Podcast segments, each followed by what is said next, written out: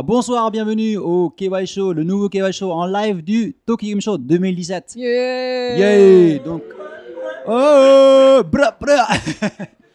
Alors, ce soir, il y a beaucoup de habitués. Jen, Oui, bonsoir. Matt, euh, notre Québécois du 6e, Terence, et des revenants du Tokyo Game Show 2016, Robin, de retour, avec son ami Olivier, ingénieur Linux de vol internel. Voilà. Euh, Greg, de retour au Japon. Euh, Fred, chercheur euh, Todai Game Design, de retour aussi depuis l'année dernière. Euh, Laureline, spécialiste littérature anglo-saxonne, qui nous parlera de Skyrim tout à l'heure. Ça va être très intéressant, je pense. Et Rudy, arrive au Japon depuis quelques mois, qui bosse en marketing, mais aussi PJC Gameblog, qui fait un peu des jeux import. Donc, lisez, lisez ses tests. euh, Et bientôt le test de euh, Love Plus. Ça va être qualitatif. Voilà. Et on va faire un petit tour de table pour commencer avec Jen. Salut, moi c'est Jen, euh, donc illustratrice, euh, artiste sur Tokyo. Je passe la main à Olivier. Présente-toi. Salut, moi c'est Olivier, V, euh, ingénieur Linux, spécialiste usé. Donc euh, Grégoire, euh, chercheur en histoire japonaise, actuellement à l'université de Waseda. Voilà, ravi d'être à nouveau ici. Alors euh, bonjour, euh, Frédéric, euh, je suis chercheur à Todai euh, en sémiotique du jeu vidéo. Donc euh, voilà. T'expliqueras ce que c'est tout à l'heure, mais je pense que tu l'as déjà expliqué il y a, il y a un an. Et bonjour, alors moi c'est Rudy. Alors beaucoup plus simple en tout cas. Ah non, petite voix de velours. s'il te plaît. Rudy, c'est quoi cette voix Rudy, c'est quoi cette voix? Non, bah c'est ma petite voix de podcast en fait. C'est ma petite voix suave, sexy chocolat. Et donc, En, en fait, on, on est, on est dans le cozy corner là. Ah presque, presque, presque. Sorte de cozy corner spécial édition. Et donc c'est euh, voilà, c'est moi le, le fameux rédacteur pour Gameblog euh, depuis le Japon qui bosse en marketing ici et qui vit ici maintenant depuis 6 mois, bientôt 6 mois. Le temps Alors passe ça se passe bien le Japon, c'est cool. Et euh, ouais, pour l'instant, c'est simplement super. C'est ah, c'est que du bonheur. Alors bonjour. Non, euh, non, passer après, pas- passer, passer après une aussi belle voix, c'est vraiment pas facile. ouais, bah moi c'est Robin. euh, je suis très content d'être de retour euh, parmi vous et euh, je passe euh, bah, la main ou le micro à Mathieu. Matt, l'espoir des jeux vidéo. L'espoir du jeu vidéo. Bah oui, Game Hope. euh, mais oui, j'ai mis ma casquette Game Hop pour, euh, pour ce TGS 2007 édition molle. Et, euh, et puis voilà, vous me connaissez, donc euh, je passe la main à Terence. Bon, Ben salut, c'est Terence, là, en direct Tokyo. Deuxième TGS pour moi et je suis très heureux d'être là. Et ce sera le premier et dernier accent québécois du podcast. Ça va faire chier tout le monde après. Alors, Aline, raconte-nous. Ah, bonjour, moi c'est Laureline. Donc, comme euh, Chris l'a dit, spécialiste en littérature anglo-saxonne et depuis 4 ans au Japon et premier TGS, c'est très bonne expérience. Donc voilà, et je repasse le micro Bon, enfin, on va les faire passer au fur et à mesure. Après, euh, du coup, Alors, moi je Jen, repasse euh, de l'autre côté de la table. Au revoir les gens. Jen, deuxième Non, je ne, dirai, je ne dirai rien. On m'a posé une question, je tiens à la répéter. Ton avis sur la- les femmes dans les boîtes? Alors oui, on a vu des choses au TGS aujourd'hui. Il y avait en effet des femmes dans des bocaux. Et oui, on en parlera après. Mais voilà, c'était splendide. Bah, tu peux enchaîner direct. Oh mais non alors Jen, pour, pour enchaîner, pour faire, Oui, oui, oui. faciliter l'enchaînement. Oui, euh, donc ça fait ta deuxième année au TGS où tu es plus business, où tu es libre de faire ce que tu veux, d'acheter des goodies, euh, tout ça, de sortir dans, le- dès que euh, comme ça parce que tu avais trop envie d'acheter des trucs. Exactement. Donc comment ça- Non, on ne relèvera pas cette phrase. Oh. J'ai évité de sourire, j'ai évité de sourire, évidemment. Donc Voilà. comment ça s'est passé? Ben, ça s'est très bien passé, mais c'était, comme le disait Mathieu, un petit peu mou cette année. Il y a, Ouais. On a senti qu'il y avait moins de jeux attendus. J'ai fait une petite liste de ce que je voulais jouer, mais bon, au final, la majorité des jeux que je voulais voir n'étaient pas euh, hands-on. On pouvait juste voir des vidéos. C'est tout, c'était que du marketing. Et les stands de plus petits d'année en année, un espace énorme entre chaque stand. On ressentait pas forcément le dynamisme de, euh, de la sortie de nouveaux jeux. Ouais, tel jeu va bientôt sortir, tel jeu va bientôt sortir. Non, j'ai pas senti ça cette année. Donc j'ai passé pas mal de temps dans la zone merchandising euh, à acheter. euh, Consumérisme. Voilà, oui, ben, je m'étais fait ma petite enveloppe spéciale TGS. oui, euh, Mathieu a acheté le vinyle de Nier aussi, exactement. Non, il y a de Ah. très beaux produits. Donc, pas mal de merchandising, comme d'habitude. J'ai craqué. il- En fait, il y avait des. euh, comment appeler ça? Des produits dérivés pour Persona 5. Donc, ça, c'était au niveau euh, du stand Atlus, stand merchandising. Et en fait, si tu dépensais 6 000 yens ou plus, tu pouvais obtenir un super euh, sac Persona 5. Alors un sac de goodies, hein, c'est pas un sac à dos à utiliser tous les jours. C'est plus un truc qui s'apparente entre une pièce d'art, un poster. Enfin, tu peux le réutiliser de plein de manières différentes. Moi, je pense que je vais le réutiliser. Je vais faire des trucs avec l'encadré, machin et compagnie. J'aime bien encadrer les choses. Ça fait joli. Et du coup, j'ai acheté pour 6 000 yens de merchandising. À la base, je voulais juste la peluche de Mona, Morgana, le, le chat dans Persona 5. Et j'ai acheté une petite merde à Mathieu en plus pour arriver à 6 000 yens. Alors, en fait. c'est quoi la petite merde? Parce que Euh, bon, alors, on, c'est- on veut savoir. C'est c'est un petit sac en tissu parce que, alors ce qu'il faut savoir, Mathieu adore les petits sacs en tissu. On dirait pas comme ça, mais de jeux vidéo. Et tous les ans, quand on va acheter euh, nos merch à- au stand Square Enix, ils te donnent toujours un petit sac sympa en papier. Et le dernier, ben, il a cassé l'une des brides. Il l'a déchiré il y a 3-4 semaines de ça. Et euh, on s'est dit, bah tiens, mais je vais t'en racheter un. Sauf qu'après, on est allé au stand Square Enix et du coup, il a eu son autre sac. Donc j'ai acheté le sac pour rien. Mais bon, c'est pas grave. Voilà. Je pense que les gens du marketing euh, chez Square Enix, ils sont contents. Ah mais hein. moi, à, ce- non, mais mon, à niveau, depuis le temps que je donne de l'argent à Square Enix entre Final Fantasy XIV et les merchandising, euh, ouais, les- les j'ai quatre- des options chez eux quoi. Je veux les, dire. les quatre versions dans Final Fantasy XIV. Oui, les quatre versions de Final Fantasy ouais, XIV. oui, c'est bien, bien. je- je- je passerai là-dessus. Oh voilà, c'était ma Alors, journée. ah, Attends, je. que- ah, Oui, vas-y Rudy. En fait, je voulais simplement dire FF14, je suis content, super jeu. Merci. Merci Rudy. Bon voilà, est-ce c'est que- cool. Est-ce que tu as joué à des jeux ou tu as juste acheté des trucs Non, euh, non, j'ai quand même. c'est c'est bon. Non, non, non, je vais rapidement jouer à Monster Hunter Worlds. On a réussi euh, la première mission, du coup on a eu le temps pour en faire une autre extra. Très très bien, vraiment euh, gameplay beaucoup moins lourd que sur la version portable, C'est- c'était vraiment génial, il est très beau. Essayez Code Vein, Euh, je passe dessus, j'ai rien compris, j'ai pas été la seule. Guré aussi, ça a été fantastique pour lui. Enfin voilà, on était côte à côte, c'était génial. On sentait le, on était stressés tous les deux, mais je comprends pas. Désespéré. Ah non, mais c'est ça, c'est le désespoir total. J'ai essayé la version PS4 de Taiko no Tatsujin, donc le jeu de taiko de tambour japonais. J'ai testé. euh, Qu'est-ce qu'on a testé? Ah oui, Detroit Become Human, donc tout en japonais? Alors oui, alors ça, ça a été étonnant quand même, parce qu'il y a quand même, euh, alors euh, il est pas là ce soir, mais euh, que je trouve son nom, Nicolas. Ouais. Il avait testé donc sur Switch, c'était un des rares jeux Switch qui était présent sur salon. Ah. Resident Evil Revelations 1 et 2 portage Switch.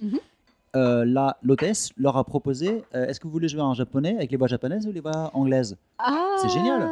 Nous, la, la possibilité ne nous était pas donnée pour ce jeu-là, malheureusement. Merci Sony. Ouais. C'était pas, c'était pas plus mal. C'est- c'était un petit peu compliqué parce que le, le choix des dialogues, c'est très très important. Les différents euh, choix de ce que tu veux répondre, euh, ben, ça implique direct ton gameplay. Euh, j'ai failli rater la mission à cause de ça, mais j'ai quand même réussi. J'ai pas eu la meilleure, euh, la meilleure fin, mais j'ai quand même réussi à sauver la petite fille. C'est ça le but de, de la mission. Mais ce qui était le plus, on va dire, surprenant sur, sur ce stand par rapport à ce jeu, c'est que le stand est en deux parties, enfin en trois parties. Tu as la partie qui t'amène à la queue, donc tu passes devant le stand Sony, et en fait tu as une espèce de... Vous voyez les, vitrines dans les magasins où vous avez les mannequins? Et bien c'était exactement ça. Donc de loin je me suis dit, tiens, c'est des mannequins de cire, sauf que non, non, c'était des véritables acteurs qui étaient grimés, et c'était ultra creepy. Parce qu'ils ils bougeaient pas, comme on- parfois ils levaient la main, parce qu'il y avait les gens qui leur faisaient coucou, donc ils levaient la main, mais de manière mécanique, et ils étaient grimés, vraiment euh, inexpressifs. Ah, c'est- c'était très bien, ça rendait vraiment l'ambiance malsaine du jeu, euh, de la thématique du C'est jeu. ça, c'était vraiment excellent. Et en plus, qu'il faut savoir, si on recule un petit peu, il y avait des petites LED en fait qui clignotaient et qui disaient PlayStation, Detroit, On Dream, Here Now. Ah, c'était ça Il y avait en plus euh, des petites, Ah, il y avait voilà du texte en fait qui apparaissait, qui clignotait juste en face d'eux. Et euh, c'était super creepy, mais effectivement pour mettre dans l'ambiance, c'était super. Ah, C'était génial. hein. Mais plus que ça, tu parlais donc du stand Sony. Le stand Sony était assez spécial si on peut s'arrêter sur ça. Vas-y, vas-y. Parce que pour pouvoir ré- réellement essayer les titres en fait, sur le stand Sony, il fallait d'abord traverser donc tout le stand. On voyait tous ces jeux, on avait envie de les essayer. On disait, bah, je vais tenter. On demande à quelqu'un et on dit, non, non, non, il faut récupérer un petit papier. Donc on va récupérer son petit papier. Et ensuite, on te dit, bon, bah maintenant, il va falloir faire la queue. Ok, mais où? Et donc là, il y avait quelqu'un qui vous emmenait à l'arrière du stand en fait. Et donc là, c'était assez bizarre. C'est dans un lieu presque un petit peu creepy. donc on était réellement dans le sort de backstage en fait. On était tous les journalistes étaient alignés l'un à côté, euh, l'un derrière l'autre, chacun en train à attendre en fait pour pouvoir jouer au jeu qu'il voulait. Et c'était euh, honnêtement euh, très spécial. Ensuite, on était amenés un par un en rang vers le jeu auquel on pouvait jouer. C'était la première fois que ça m'arrivait et je- Ah, oui, en termes d'organisation, c'était assez spécial. Hmm. Enfin, après, peut-être que c'est toujours comme ça au TGS. C'est toujours comme ça pour unique. Sony, ouais. Alors, c'est très drôle parce que Rudy il vient de décrire en fait notre première année au TGS. C'est ça. c'est voilà, donc c'est intéressant, de voilà. En fait, il y a que au TGS qui font ça. C'est à la japonaise, genre on te fait mille fois kakunin les trucs alors que c'est déjà fait. euh, tu repasses le même truc, on t'a un ticket, on te redemande le ticket, on te recheck le ticket. Et à la fin, t'arrives enfin là dans la, dans la queue finale pour arriver au jeu. Et alors, en- Mais t'inquiète pas, c'est normal. Et donc, tu parlais de file d'attente, justement, mais en fait, pour euh, Detroit Become Human, tu en avais une deuxième qui était déguisée en tutoriel où on t'explique le jeu. Et en fait, tu rentres dans une petite pièce où tu as un écran géant et où tu as un, un androïde, donc un acteur réel qui joue l'androïde. Et en fait, quand tu t'installes, une fois que tout le monde est assis, c'est une petite pièce, on peut rentrer qu'une quinzaine de personnes, même pas. Il se tourne vers l'écran et il fait Veuillez regarder l'écran, s'il vous plaît. Inexpressif au total en japonais, donc tu as tout le truc qui passe. Et à la fin, il te dit Merci de vous lever à présent. Et après, tu as une autre nana aussi, pareil, qui est un androïde et qui t'indique ta place. Enfin, c'est. Ils ont vraiment réussi à créer une expérience. Tu te, tu te sens mal, quoi. Tu as toute cette idée de servitude androïde. C'est. Est-ce que tu as remarqué que tous les, donc les acteurs qui jouent les androïdes, ils jouent les androïdes absolument tout le temps C'est-à-dire que nous, avec Laureline, quand on attendait, on a vu des androïdes partir en pause, et ben ils partent en pause comme des androïdes. Sérieux, non, j'ai pas fait Ils gaffe. avancent comme des robots, ils s'arrêtent, ils tournent à 90 degrés, Non. ils avancent, ils tournent à 90 degrés, ils ouvrent la porte ils entrent dans leur salle. C'est-à-dire que le, le, délire est poussé tellement loin dans l'immersion que tu as donc la vitrine. Tu te croirais aux Pays-Bas, sauf que c'est des, des vrais androïdes. et euh, non, je vois pas de quoi vous parlez. Et, euh, et genre, et t'arrives et, et, et complètement t'es dans l'ambiance du, du jeu et ça c'est effectivement vraiment formidable. ouais. Alors tu dis, on dit, on se croirait aux Pays-Bas, etc. Mais je sais pas, je sais pas, je sais pas ce qui, lequel vous a mis le plus, le plus mal à l'aise. Je sais pas si vous avez croisé ce stand où il y avait des cosplayeuses en, dans des petites cages en verre. Perso, ça m'a mis plus mal à l'aise que. Le... Bah, en fait, moi, le seul truc que j'ai pensé, putain, elle doit avoir très chaud. Oh non, Voilà. mais c'est clair. Et puis bon, voilà. Parce qu'il faisait quoi, chaud quand même, il faisait très et chaud. Ça faisait, et ça faisait, ça faisait Red Light District, quoi. Mais clairement, quoi. Ah oui, Amsterdam. Ah oui, ouais, effectivement. Ah, je, je comprends, je commence à comprendre le lien en fait avec euh, la, le- Oui, oui, la Hollande. Oula, j'ai mis du temps. Bon, désolé. Et donc après, tu pouvais enfin euh, jouer au jeu. Et là, c'était euh, c'était vraiment sympa. Tout était expliqué avant. Donc cette petite phase de, de tuto à l'écran où on t'explique les touches. J'ai trouvé ça plus pratique et plus facile à mémoriser que quand on te donne simplement les feuilles dans la file d'attente à regarder. Alors peut-être parce que je suis plus euh, Visuel. portée... Ouais, enfin, c'est visuel aussi, mais je pense que la mémorisation est plus facile quand quelque chose bouge, quand c'est dynamique, quand tu as du texte. Alors que les feuilles dont je parlais, très souvent, ce sont des, des feuillets où tu as l'explication, donc soit du but de la mission euh, que tu vas jouer, avec euh, les contrôles de la manette ou du clavier euh, selon le support et selon la console, en fait. Tout en japonais, évidemment. Donc difficile pour les, pour les étrangers. D'ailleurs, j'ai pas fait attention cette année. Est-ce qu'il y avait des gens qui parlaient anglais pour expliquer aux étrangers Est-ce que quelqu'un en a eu? On a eu que, il y avait que des japonais aussi cette année. hein. Petite question, Jen. Euh, Ouais. Tu disais euh, donc le jeu est 100% en japonais. Mhm. Euh, moi, je, dis- enfin, je te posais la question tout au départ, pas forcément pour la difficulté de compréhension, mais plus par rapport aux voix. Est-ce que les, voix voix sont pas nulles? Elles sont bien? Non, non, j'ai trouvé, j'ai trouvé ça bien. Je pense qu'il faudrait y jouer plus longtemps pour vraiment euh, se rendre compte. Mais le personnage que tu joues, vu que c'est un Android, est quand même euh, assez. Enfin, très, très peu d'émotions. Ouais. Donc ça se sent.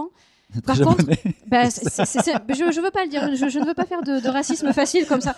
Et par contre, tu, as, tu interagis avec euh, des mecs qui sont l'équivalent du SWAT Ouais. sur place. Et là, par contre, le mec, il est enflammé, quoi. Il te parle comme ça, tu vois. Il te dit, ah, t'es un. Yakuza. euh, en Yakuza, un petit peu plus, plus, on va dire. Ouais. Parce que tu dois parler aux gens au début pour savoir, ben, pour des infos sur la petite fille que tu dois, que tu dois sauver. Donc, la première question, c'est tu lui demandes alors qu'est-ce qui s'est passé, c'est quoi les conditions euh, de. ben, pour, comment tout a commencé. Donc, le mec est assez évasif. Et la deuxième question que tu poses très souvent, c'est euh, comment s'appelle la petite Tu lui fais non, mais c'est pas ton rôle, ton rôle, c'est de la sauver.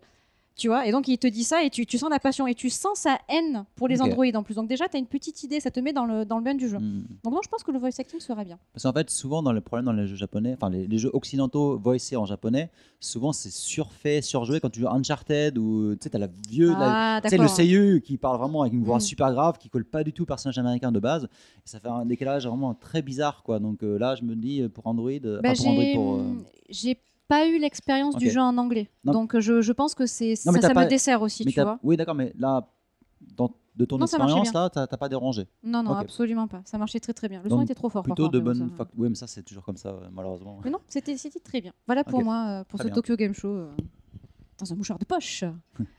Olivier, Euh, alors, Ah, il n'y avait, avait pas de jeu Linux, donc euh, désolé. non, non, non, non, malheureusement. Alors, euh, on n'a pas essayé grand chose. Le, le jeu que j'ai préféré, que j'ai vraiment adoré, c'était Street. euh, euh, pas Street, pardon. euh, Dragon Ball Z. Euh, il déchire. Alors, est-ce que vous avez, est-ce que vous- j'imagine qu'avec Robin vous avez joué à deux Ouais. Est-ce que vous avez attendu longtemps ou pas? 40, 30, ouais, 30, 45 minutes. Ah, quand même. Ouais, 30, 45 minutes et. euh, Ouais, exactement. Je pense qu'on est chanceux, ça a pas mal joué, c'est qu'on est arrivé à l'heure du repas. euh, on n'a pas attendu si longtemps que ça. Ce qui est vraiment galère, c'est qu'ils obligent les gens, il y a des, enfin, ils autorisent les gens à venir jouer tout seuls. Qu'au lieu, au lieu qu'ils pourraient grouper les gens à jouer à deux, non, t'as le mec qui demande à, ils arrivent à deux potes, ils arrivent à deux potes, et le gars il dit, non, je veux jouer tout seul. Oh, tu fais sérieux quoi, jouer à deux les gars. Enfin bref, petit détail. Voilà quoi. Alors, quand tu dis tout seul contre l'IA, Ouais, contre l'IA. c'est complètement nul. Et euh, donc, de temps en temps, l'IA qui bougeait même pas quoi. Donc, les gars, euh, non, sérieux. C'est Donc, c'est les le, gars, mode, le mode entraînement. T'as Voilà, exactement. t'as un bot, Mode et entraînement, il bouge pas. Mais sinon, non, le jeu en lui-même, fluidité, euh, ouais, ouais, franchement, on s'est bien amusé. Ouais. Est-ce que tu veux avoir des, enfin, rajouter un peu de, des détails sur le jeu, sur le co- système de combat ou pas ou Bon, en gros, c'est, ça se rapproche beaucoup de Guilty, Guilty Gear. Ouais. Vraiment. Vraiment de Guilty Gear. Donc, euh, moi qui. J'ai assez d'expérience avec ce, ce type de jeu, donc. euh, Est-ce que tu est-ce que as des nuances que tu as remarquées ou peut-être des, des, vraiment des spécificités de ce jeu-là qui, qui, t'ont vraiment, qui t'ont sauté à l'œil ou c'est globalement vraiment similaire? Non, non, les, les enchaînements, les combos se, se font. C'est assez fluide, c'est assez naturel. Dans le sens où, ouais, je pense qu'avec un peu d'entraînement, tu peux faire. Alors, est-ce que est-ce que tu as les moyens, donc quand tu joues à, à Goku ou autre, euh, de passer en Super Saiyan 1, 2, 3, 4 Comment ça marche en fait? Est-ce qu'il y a vraiment ce genre de. Est-ce qu'il y a une barre de Saiyan? Je sais pas comment. Il y avait une barre. Euh, J'ai pas trop eu le temps de. Parce que. euh, bon, on- a essayé, mais bon, tu sais, Robin et moi, on n'est pas trop le genre de gars à laisser monter l'énergie et à faire les tests. C'est-à-dire que. Donc voilà quoi. on y allait direct. euh, et euh, ouais, non. Mais euh, après, on a vu des vidéos et ouais, apparemment, tu as des, t'as des barres pour les Saiyan. euh, bah, ça monte jusqu'à Saiyan bleu, d'après ce que j'ai vu. D'accord. Et euh, le, seul, le seul problème qu'il y a, qu'il y a, c'est la sélection des joueurs. Tu pas beaucoup de, de personnages. Tu dois avoir une dizaine. Quoi. Une- un- un- ok, donc c'est ouais, c'est. Est-ce que tu penses C'est limité quand tu connais le monde Ok. Dragon Ball Z quand même. Bah, ça, va- c'est sûr ça va être comme Street 5, on aura 5-6 personnages au départ et puis on va finir avec 20 persos. euh. Pas forcément. Il faut simplement se poser la question qui est derrière le titre. Arc System Works, c'est donc pour ceux qui connaissent un petit peu, c'est des titres comme euh, Guilty Gears, des titres comme euh, Blaze Blue. Et y ce sont des rosters qui sont vraiment, mais il y a avec très peu de personnages. hein. Généralement, c'est une toute petite dizaine. Mais la force en fait justement de ce type de jeu, c'est que chaque personnage est réellement unique. On a des gameplays extrêmement différents, on a des manières d'apprendre les combats qui sont extrêmement différentes. Et c'est ce qui fait justement la force de ces jeux. Et ça pourrait être intéressant justement pour une fois d'avoir un DBZ où un gars comme Krillin va pas se jouer de la même manière qu'un Son Goku qui jouera pas de la même manière qu'un Piccolo. Ça, ça pourrait, voilà, ça pourrait être bon.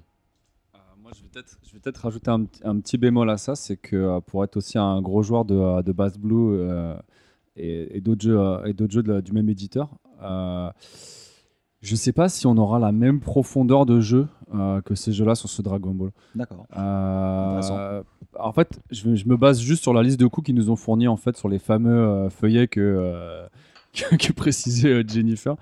Euh, en regardant ça, ça se joue vraiment, vraiment comme un Street Fighter euh, à base de quart de, euh, quart de tour, quart de cercle, quart de tour, je sais plus comment on dit.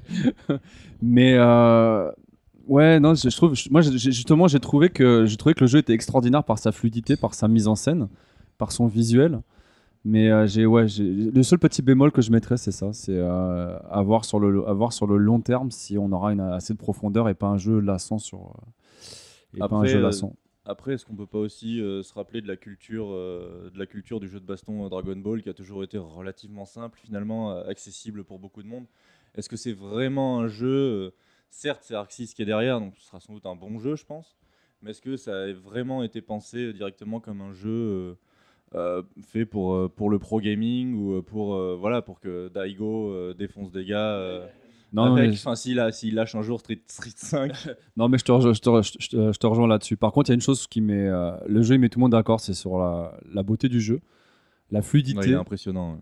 Et la, et la mise en scène. Franchement, euh, c'est pour ceux, pour les anciens qui se rappellent euh, des premiers jeux sur Super, enfin pas des premiers, mais des jeux sur Super Nintendo.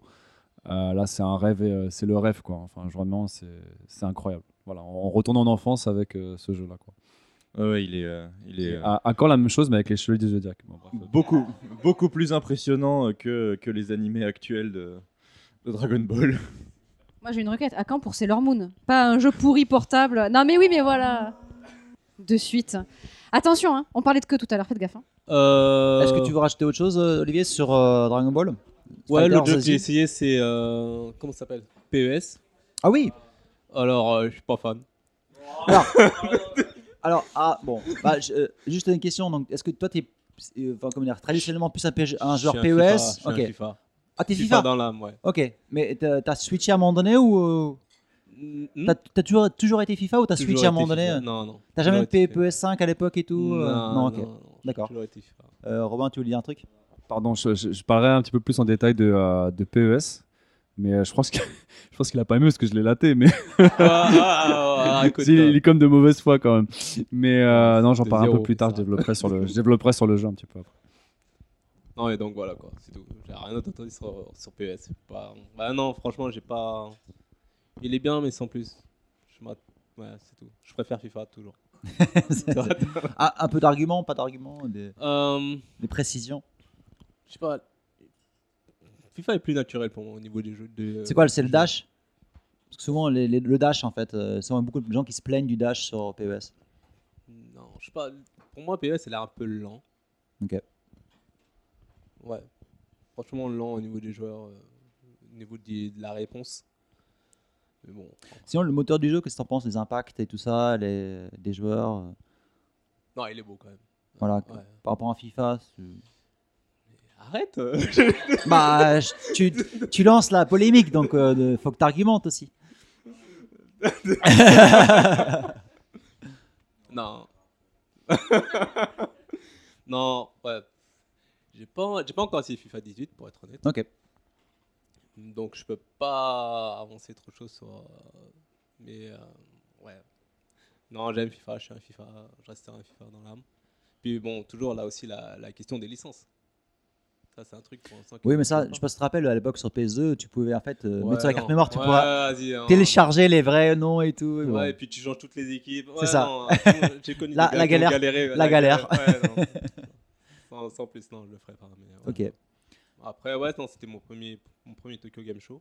Alors, qu'est-ce que t'en penses du coup? Est-ce que tu as fait des salons de jeux vidéo ailleurs dans le monde, en France, en Europe, J'en aux ai fait en États-Unis? France quelques-uns. Ok. J'en ai fait aussi à Singapour. D'accord. euh, qui n'était pas très impressionnant. Euh, bon, après, ouais, ce qui était intéressant, c'est les cosplays. Ce qui était intéressant, c'était les cosplays. Intéressant, bah, tu sais, j'ai pas Ah, l'habitude de, de voir ça, donc c'était euh, assez euh, intéressant. Ouais, intéressant. et, les, et les filles dans les, ouais, les filles dans les boîtes. Ouais, c'est curieux quand même. hein. C'était curieux. Mais c'est vrai que c'est c'est la première année où ils font ça quand même. hein. Et puis, et puis aussi les, les jeux. euh, com- comment tu t'appelles par exemple Voilà, ça c'est des jeux, si tu veux, pour moi qui sont assez. euh, hors du commun, on va dire comme ça. Bah, je pense que Rudy, Rudy euh, il, est, il est très érudit euh, en Galgun. D'accord. Excuse-moi. Ah, c'est tellement. oh là là. C'est tellement original. En tout, Ah, en tout cas, en plus, pour toi, c'est ton premier Galgun, quoi, quasiment. c'est mon premier Galgun. Donc, comment ça s'est passé C'est ton, mon premier ton- ton dépucelage euh, Galgun Oh là là là si seulement. euh, Ça fait mal. Honnêtement, ça a fait mal. Euh, ah ouais, et alors effectivement, qu'est-ce que Galgun Et là, on est en train d'en faire, de faire l'explication simultanée. Mais donc, c'est un, c'est un réel shooter dans lequel on utilise un fusil en phéromone, en fait. Et donc, le concept est assez simple. Vous êtes un étudiant et il se trouve que toutes les femmes vous aiment. Donc, ce n'est pas votre vie, calmez-vous tout de suite. Et donc, et toutes les femmes se.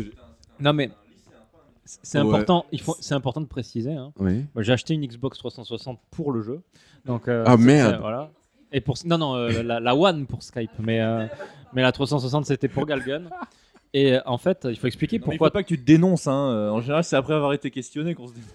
Non non mais il faut, il faut expliquer pourquoi toutes les jeunes filles euh, tombent amoureuses, amoureuses de toi. Est-ce qu'on a vraiment besoin de le savoir C'est- Non, c'est important. C'est parce qu'en fait, il y, a- il y a un petit Cupidon qui, euh, qui est très maladroit euh, avec son arc Ok. et qui, un jour, il est un peu bourré et il tire sur tous les, euh, tout- toutes les femmes avec, euh, avec plein de flèches. Du lycée, toutes les femmes du lycée qui tombent alors amoureuses de- du héros. J'ai l'impression que c'était le plaidoyer de défense de DSK que t'es en train de dire là. c'est un mec qui tire sur toutes les femmes qui passent autour de lui. Et il est maladroit et c'est pas sa faute. Ah ouais, là, c'est un petit cupidon. Et après, euh, après, elle tombe amoureuse de toi et il faut les, euh, les faire avoir un orgasme avec un fusil à phéromone. Exactement. C'est le seul moyen d'être tranquille, c'est de leur, faire avoir un orgasme. Et donc, euh, ça a l'air très excitant de cette manière-là. Je peux vous assurer que ça l'est tout de suite beaucoup moins manette en main. Et quand je dis beaucoup moins, c'est-à-dire que le jeu est laid. Le jeu est extrêmement laid. Le jeu est extrêmement ennuyeux à prendre en main. C'est-à-dire, on utilise uniquement le, le stick droit euh, pour euh, bouger le réticule de visée. On appuie sur R pour tirer. Et ça s'arrête là. Non, mais alors là, encore, très, tu très passes à côté de, de l'essentiel du jeu. tu passes à côté du jeu. Dis-moi tout, dis-moi C'est-à-dire que le jeu, le jeu est extrêmement court. Donc, enfin, je parle du 1, mais j'imagine que le 2 sera sur le même modèle. C'est-à-dire Ouais. que tu as, 5 niveaux. Exactement. 5 niveaux. Et en fait, le but, c'est d'attraper toutes les nanas Ouais, euh, plusieurs fois pour pouvoir compléter leurs fiches. ouais. Et une fois que tu as réussi à toutes les avoir dans toutes les tenues possibles, donc Ouais. comme on est dans un lycée, il y a le maillot de bain, il Ouais. y a euh, euh, l'uniforme d'été, l'uniforme d'hiver, etc. Bien sûr. Mais tu, tu- tu peux platiner le jeu en ayant la fiche complète pour chacune de ces filles. Putain, mais DSK sort de score, s'il te plaît. Sa- Sachant qu'en plus, tu as des attaques spéciales qui te permettent d'avoir des animations spéciales avec chacune des filles. Ah. Et là, c'est euh, l'orgasme ultime. Ou sinon, parce que donc tu m'as dit que tu vas payer une console, une Xbox 360 pour ça, plus le jeu, à peu près 350 euros. Je te propose Ouais, un alors- compte alors attention. sur YouPorn pour 10 euros par mois. Attends, attends, je pense attends. que ce sera beaucoup plus simple, beaucoup plus efficace. J'ai quand même rentabilisé la console en achetant après Honnête Chambala. Attention. c'est- Oh À chaque fois, j'arrête pas de le dire. J'aime ce mec. J'aime ce type-là. Et je tiens à préciser que Oui. ce n'est pas un otaku et qu'il est marié avec moi. Et j'ai appris tout ça après. euh, Ah. là, voilà. Mais ça ne change pas que c'est un être humain exceptionnel. Donc les gens, les gens peuvent avoir Ah, des mais là- oui, un oui, peu oui, oui. bizarres, mais euh, On n'a on n'a voilà. pas forcément la même définition du terme exceptionnel, mais je confirme. Exceptionnel. Ah, oh. je m'en vais.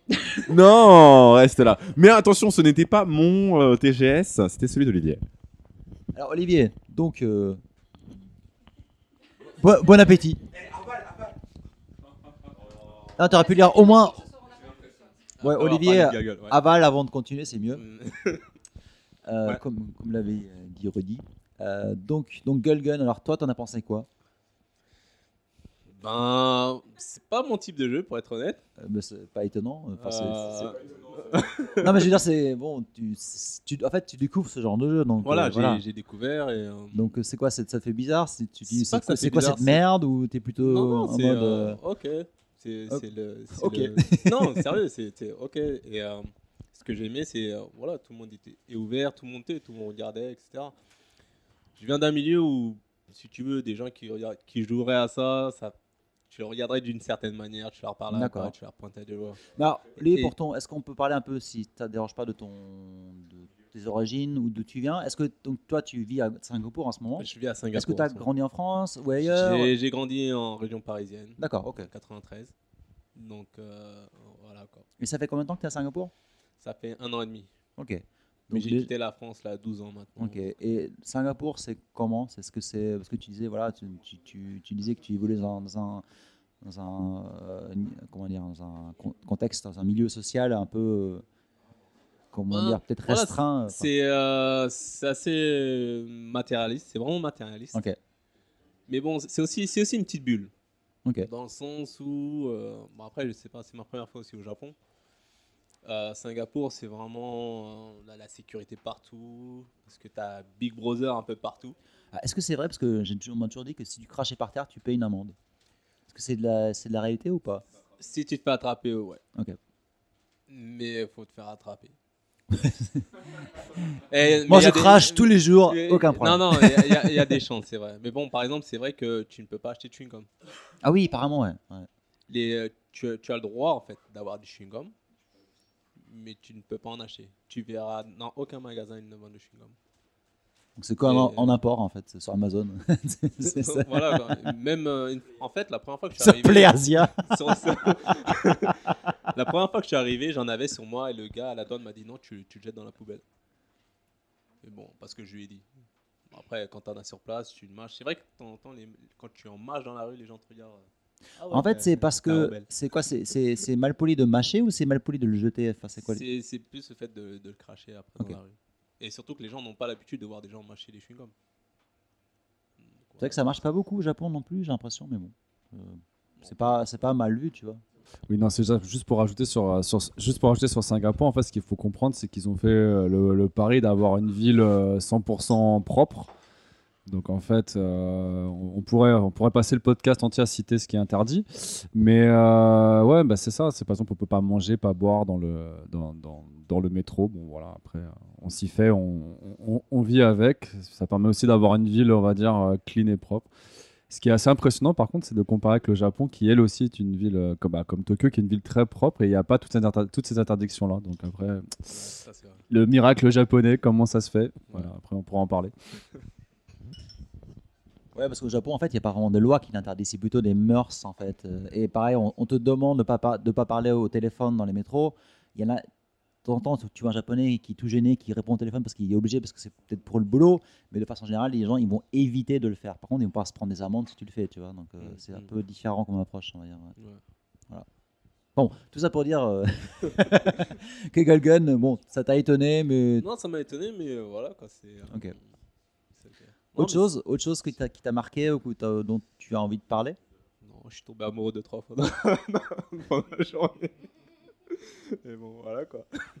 Et moi, ouais. Ça arrive, hein, ça arrive. Et puis voilà quoi. Non, mais c'était agréable et je pense que je reviendrai l'année prochaine. Est-ce que vous revenez demain, les gars, ou pas? Non, non, je Ok. pense pas. Je pense pas. Ça sera euh, une journée de TGS quoi, Voilà. pour cette année. Très bien. Greg, Oui, à vos ordres. À vos ordres. Euh, donc le TGS, c'est ça? C'était le Euh, ouais, je crois, je crois que ça le TGS, je crois. Ouais. un truc dans ce genre-là? Euh, ben, comme euh, ça a déjà été dit, un, petit, un petit TGS. En même temps, le TGS, ça- moi j'ai surtout connu les jours, les jours consumer. C'est la première fois que je le faisais en, en presse. Donc c'est sûr qu'il y avait beaucoup moins de monde. C'était beaucoup moins agréable, mais ça a jamais. Enfin, je pense que depuis quelques années, ça a jamais forcément été euh, le, euh, le truc où tu vas pour euh, voir des nouveautés de ouf et tout. C'est c'est plus trop le, le, enfin le congrès, je pas comment dit, le, le, show, le show qui, qui, qui, on va dire, mène, mène l'industrie quoi. À partir de là, c'était intéressant d'essayer Monster Hunter World, qui pour le coup est, vraiment pas mal, surtout sur un point en fait, même si on, on garde pas mal des rigidités euh, des anciens, euh, euh, opus, ce qui est vraiment très agréable, c'est que tu passes d'un espace à l'autre sans chargement. Et ça, je pense que ça change pas mal de choses. Après, techniquement, c'est joli. Mais Il y a quand même peut-être deux trois trucs qui mériteraient du polish, euh, euh, en particulier en, à la- en distance et tout. Les, euh, les, euh, les bêtes, quand, quand elles sont un petit peu loin, tu as l'impression que c'est des sprites 2D, comme si elles devenaient des espèces de sprites 2D qui perdaient une grosse partie de leurs animations. Ça, je me demande si ce sera le cas. Mais après, bon, ils arrivent à maîtriser aussi bien. C'était quoi C'est c'est l'Unreal Engine, je crois, sur, ce, sur celui-là? Le, le, le 4 Ah, c'est un moteur Capcom Non, non, non, non, c'est Non c'est l'Unreal Engine 4. Sur Monster Hunter. Justement, en, ça qui est intéressant. en tout cas, qu'ils arrivent à maîtriser aussi bien un moteur aussi euh, comme ça, c'est ça. Enfin voilà, ils en Et ça qui est intéressant, c'est qu'en fait, plus ça va, plus les Japonais, en fait, maintenant, euh, bon, historiquement, ils sont plus moteurs maison, mais avec Unity et une Unreal, ils commencent à se mettre à des moteurs vraiment euh, euh, party. Et justement, là, vu qu'ils ont pris beaucoup de retard dans, en tant que moteur interne, eh ben, ils se mettent Unreal et autres, et bah, ils arrivent à produire des, des jeux, enfin, peut-être pas au même niveau qu'un God of War 3 ou, ou un, ou un Uncharted, mais quand même un niveau qui est quand même Oh, tellement au-dessus de la honnête, moyenne hein. japonaise euh, qui ça fait plaisir d'y jouer quoi.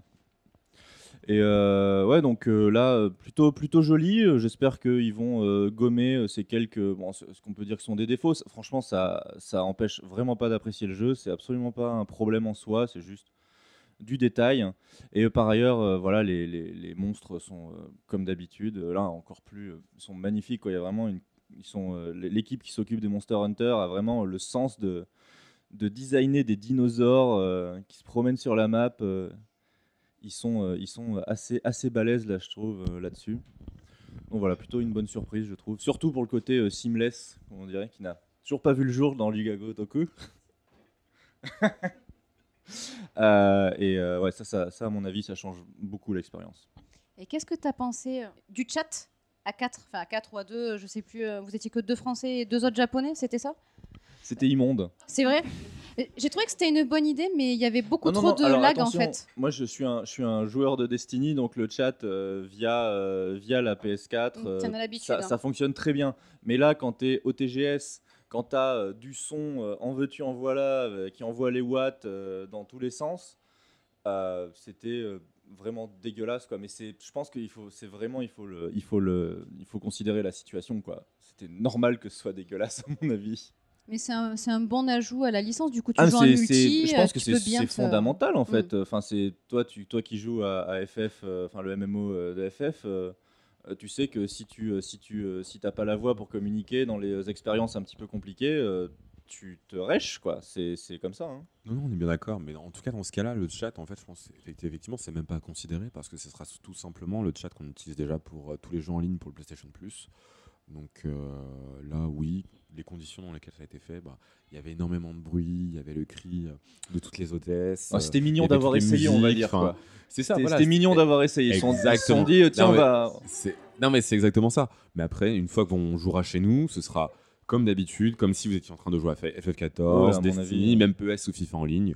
Il n'y a aura aucun problème. souci. Voilà. Si votre, si votre connexion est bonne, euh, ça passera euh, crème euh, comme d'habitude. quoi. Il n'y a aucun souci là-dessus. Mais parlons de chat, euh, Greg. On a, ensemble, on a fait euh, un jeu en VR, multi, à deux. très bon jeu. Et euh, le, là, le chat passait plutôt bien. Le chat passait plutôt bien, mais c'est peut-être parce que le, On le- était un peu isolé, était non? un petit peu moins bruyant. ouais. Ouais. D'ailleurs, c'est quoi le jeu, d'ailleurs?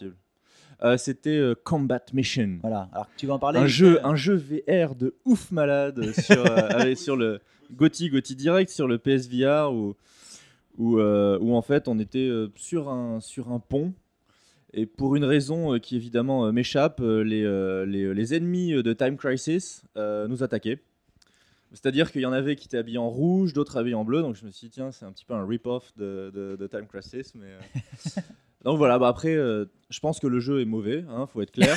Euh, non, non, non, mais c'est- assez simple en fait. Euh, euh, c'est juste que la VR euh, te, donne, te donne cette immersion qui fait que tout à coup ça peut paraître intéressant, alors qu'au fond c'était très pauvre et euh, voilà tout simplement. Quoi. Alors, pour expliquer le gameplay, en fait, donc, euh, comme tu disais, c'est plutôt, un- c'est pas vraiment un réel shooter parce qu'en fait, ça, ça- pas vraiment 100% passif. En fait, ce qui se passe, c'est que tu peux viser à gauche, à droite, devant toi, et quand tu vises, tu vises en fait un spot.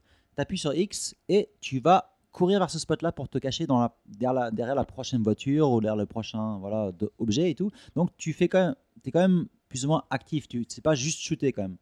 Mais Il y a toujours ce truc avec le VR où, finalement tu- il faut pas que tu bouges par toi-même parce que sinon ça va te, ça va te donner envie de vomir. Bah, joue à Euro 7 et tu, tu, tu m'en reparleras. Mais, mais en fait, ce jeu-là, effectivement, il est, c'est un rail shooter avec euh, en plus des petites scènes d'action où tu vraiment tu cours, tu te caches derrière une voiture, tu cours, tu te caches derrière une voiture. Mais c'est très, ce qui est très bizarre, c'est que tu, tu joues à la première personne, mais quand tu cours vers un nouveau spot, hop, la caméra passe derrière et tu cours en, en niveau, en, niveau, au- en mode TPS. Donc c'est super chou de passer comme ça dans- en mode TPS à FPS tout le temps. Moi, ça m'a vachement euh, dérangé au début, je comprenais pas ce qui se passait. Ouais, non, c'était. Je pense que ça mérite euh, pas mal de polish. Euh, Oui. Au niveau technique, évidemment, c'est sur de la PS4, donc elle a un petit peu du mal à, à pousser tout, tout ce qu'il faut pour que, pour que ça, ça rentre bien. Faut voir après, hein, pourquoi pas. hein, c'est, euh, Juste là, ce que j'ai essayé avait quand même pas mal de, de- de- de petits problèmes techniques. Euh, Moi, je sais que mon arme se retournait contre moi de temps en temps. Ouais, mais justement, tu connaissais pas en fait, il fallait réappuyer sur le bouton Ah oui, option vrai, pour rééquilibrer le truc. Mais en fait, euh, t'as pas expliqué, moi, on a joué avec le- l'espèce de. Ouais. On a utilisé le, le flingue de, la PS4. Je sais pas s'il doit avoir un nom. Un petit nom. Ouais. Mais qui Euh, marche plutôt bien, il est bien. Non, hein. ouais, non. Mais Ouais. après, euh, en soi, c'était plutôt, c'était sympatoche, quoi. Voilà. Je veux pas te dire, ça dépendra du prix. Hein. Si c'est vendu, euh, si c'est vendu 20 balles, euh, pourquoi pas. hein. Euh, Si c'est vendu 60 euros, bon, euh, un petit peu moins, quoi. Donc voilà, j'ai aussi essayé Code Vein. Je vais pas en parler beaucoup parce que j'ai passé mon temps à me faire défoncer en essayant de comprendre comment fonctionnait le contre. Donc je laisserai, je laisserai Matt nous expliquer toute sa technique, son art du, du, du, Souls-like, nous expliquer à quel point ce jeu était bien. Euh, là aussi, il faudra sans doute en voir un petit peu plus pour se faire un avis sur l'ambiance et sur l'univers du jeu. Et euh, oui, petit, euh, petit bonus pour la fin, euh, le, le Persona, enfin Shin Megami Tensei plutôt en, en VR. C'était juste plutôt une expérience qu'un jeu en soi. enfin, finalement, on n'avait pas grand chose à faire. Bah, en à part fait, le, producteur la- sur une tablette. le producteur de la série était sur place. Et euh, en fait, j'ai demandé à l'hôtesse, alors, mais c'est quoi ce truc VR Je comprends pas, c'est quoi l'intérêt euh, C'est quoi le lien avec le jeu, enfin, le jeu mobile euh? Et elle me dit ah, ah, elle me dit ah non mais le jeu il sort bientôt. Et je dis oui mais non mais là je parle de jeu VR. Et en fait elle comprenait rien. Elle dit ah et après bon elle allait voir le, le mec qui était à côté. En fait c'est le producteur de, la série. Et il vient me voir, il me dit ouais non en fait c'est un c'est juste un truc spécifique pour le TGS pour montrer ce qu'on peut faire avec la VR et donc et donc euh, montrer les monstres en VR. Certes c'est cool. hein, ils avaient une bonne gueule et tout, c'était impressionnant de les voir en VR, surtout avec le, avec le Vive. Par contre, c'est toujours les- le wow effect de, le du VR. Quoi. par contre, le, euh, le gameplay, il est inexistant. Ah, mais il n'y a pas de gameplay. Zéro. Tout ce que tu faisais, c'est avec euh, un, un- une, je sais pas comment ça s'appelle, les manettes du VR, tu en as une par main. Enfin, le du Vive. Avec du Vive, pardon. Mm. Tu, euh, te, dans, avec l'une, tu tenais la manette. C'est ça. Avec, euh, pardon, tu tenais la, la tablette. Tu avais une Tablette. entre les mains avec euh, quelqu'un qui te parlait euh, au téléphone. Et de l'autre, en fait, tu avais une main et tu cliquais sur ta tablette. Et en fait, tu n'avais qu'une seule action à la fois. Le, le seul moment, en fait, où tu as un choix, il y en a deux. C'est soit tu choisis d'invoquer d'abord Pixie et ensuite le Ouais. lion, ou l'inverse. Soit tu choisis euh, d'utiliser euh, le, le sort de feu euh, ou euh, le Ouais. sort euh, juste d'ataque. C'est c'est tout. Et franchement, ça changeait absolument rien. Et euh, le personnage qui te parle tout le temps, là, il parle toujours en katakana avec des mots super vraiment relous en anglais. Non, là. mais il te parlait en yankee. C'est C'est- OK, Braza. C'est tellement chiant. Il m'a beaucoup fait penser à Ryuji de Persona 5. Super chiant, pareil. Le, le shitty, le shitty, le shitty friend. Et moi, moi, je dirais, moi, je dirais encore beaucoup. C'est le niveau au-dessus du chiant de, de Luigi dans, ou le kanji même dans Persona 4. hein.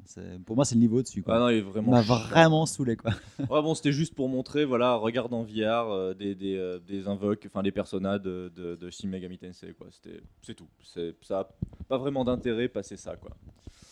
Donc voilà, petit TGS, et vu qu'apparemment il faut un commentaire sur les, euh, sur les, euh, sur les compagnons, les, euh, les, les, comment on dit, les boost, boost babes, comme on dit aux États-Unis. Euh, bah, c'est un petit peu dégoûtant en fait. hein. C'est euh, juste, euh, enfin les, les meufs dans des boîtes, tu, tu fais pas ça, quoi. Juste, tu fais pas ça. Bah, apparemment, si. Ouais, ben, ça devrait pas être normal. Apparemment, si. Un point, c'est tout. Bon, Fred, alors, Euh, ouais, pas. Enfin, petit. Ouais, petit. Juste, euh, voilà. euh, petit commentaire seulement pour moi, parce que j'ai un peu oublié la plupart des noms des jeux auxquels j'ai joué. j'ai passé beaucoup de temps dans la zone indé. Ah ben alors, voilà, parle, parle-nous de la zone indé, parce que nous, aujourd'hui, on n'a pas été, on n'y a pas été, on va y être demain, mais si tu veux nous donner un peu ton impression sur les jeux indés cette année. euh, Ok, bah il y avait pas mal de français en fait. Ah oui, Et euh, c'était cool de voir ça. Enfin, parce que c'était parmi les meilleurs jeux qu'il y avait là-bas. Euh, chauvinisme avant tout. Ah, chauvinisme un peu, mais c'est vrai quoi. Enfin, il y avait un, un- un shooter, je sais pas si tu. Power Lumi. Power Rumi, En fait, voilà. on les a rencontrés euh, au Beat Summit.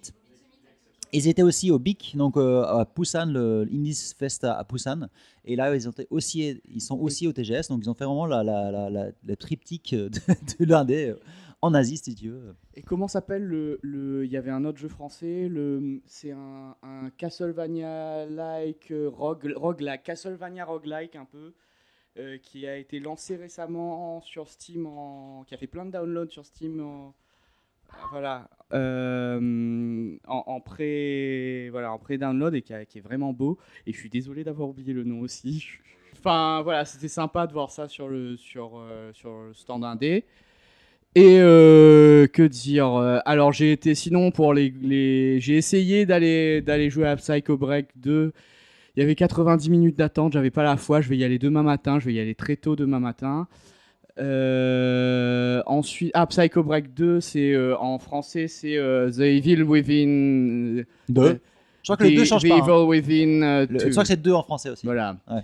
Et euh, ensuite, j'ai été, euh, bah, j'ai joué, j'ai joué à, à- au nouveau film interactif de Quantic Dream. Euh, Film interactif. Ouais, non, mais je- enfin, je pense que, enfin, enfin, pour moi, enfin, ça, c'est oui, c'est un film interactif, mais c'est- mais c'est pas mal niveau au niveau de la mise en scène. euh, justement euh, par rapport aux jeux précédents euh, qui euh, parfois avaient certaines faiblesses du point de vue du jeu d'acteur, euh, du point de vue euh, voilà, de, de l'animation de visage parfois sur, sur Beyond et sur Heavy Rain avant. Et là, on a, on a un bon film. Je pense qu'on a, on a de la matière pour un bon film interactif. Est-ce est-ce que c'est la sémiotique à son apogée ou pas? Hein? Est-ce que c'est de la, la sé- sémiotique à son apogée? Ben, pas, enfin, moi, l'apogée de la sémiotique, justement, j'aimerais que ce soit plus, plus c'est- interactif. C'est-à-dire que, pour moi, une, une- un, un- un- un jeu qui, qui parviendrait à raconter une histoire complexe avec le gameplay, c'est un jeu où, où la plupart du temps, tu passerais ton temps à, à jouer vraiment et à interagir avec le jeu. Ici, il y a quand même beaucoup de moments où euh, tu, tu, tu cesses d'interagir et où euh, tu, laisses passer, tu laisses passer le dialogue, etc. Et donc, tu navigues entre différentes petites cutscenes euh, en étant. de, en- en- quand, entre-temps, on te demande une, inter- une interaction avec le jeu de temps en temps. Quantum Break. Et- hein? Quantum Break. Le jeu par les gars qui avaient fait Alan Wake. Quantum Break, j'ai pas joué. Ah, bah tu. Bah, tu- faudra que j'y joue. Bah non, tu pleuras, tu pleuras. Hein c'est exactement ce que tu racontes. C'est une heure de gameplay, ensuite une demi-heure Ah, de streaming, Ah bah, et après peut-être 20 que je vais pas jouer, de, de série. Ok, je, non, je croyais que tu me disais que c'était que c'était intéressant sur le de- dans l'autre sens. Mais ok. Bah, euh, C'est un peu comme Alan Wake, quoi. C'est l'ambiance est super cool, mais en fait le gameplay c'est tu prends ta lampe de poche, tu vas du point A au point B et c'est fini, quoi. Voilà. Et du coup, euh, après, c'était quand même euh, sur le côté, euh, ben voilà, où il faut enquêter avant, euh, avant la cutscene. En gros, euh, le- la partie gameplay dans dans euh, dans, dans euh, Détroit, euh, c'est que tu dois vraiment en- enquêter avant pour préparer ta cutscene. En gros. Et, euh, du coup, euh, tu, dois obtenir les informations nécessaires euh, sur, sur la personne avec, qui tu vas devoir négocier, etc. Savoir comment c'est, qu'est-ce qu'il a fait, est-ce qu'il a une arme, est-ce que voilà. Et ton personnage du coup va acquérir les informations nécessaires de telle manière à ce que tu puisses négocier ensuite avec avec le personnage lors de la cutscene finale correctement. Et du coup, là, là, tu as un peu de gameplay, tu as un peu d'exploration, tu vas euh, essayer de trouver les, euh, trouver les objets euh, qui vont te donner les informations sur, sur le personnage avec qui tu vas négocier. Et, et, et du coup, bon, par contre, j'ai eu un problème sur, mon, sur ma petite, sur ma démo au moment où j'ai testé le jeu. C'est que je suis, bon, c'est mon côté un peu bêta-testeur du coup qui qui est ressorti, j'ai trouvé un bug.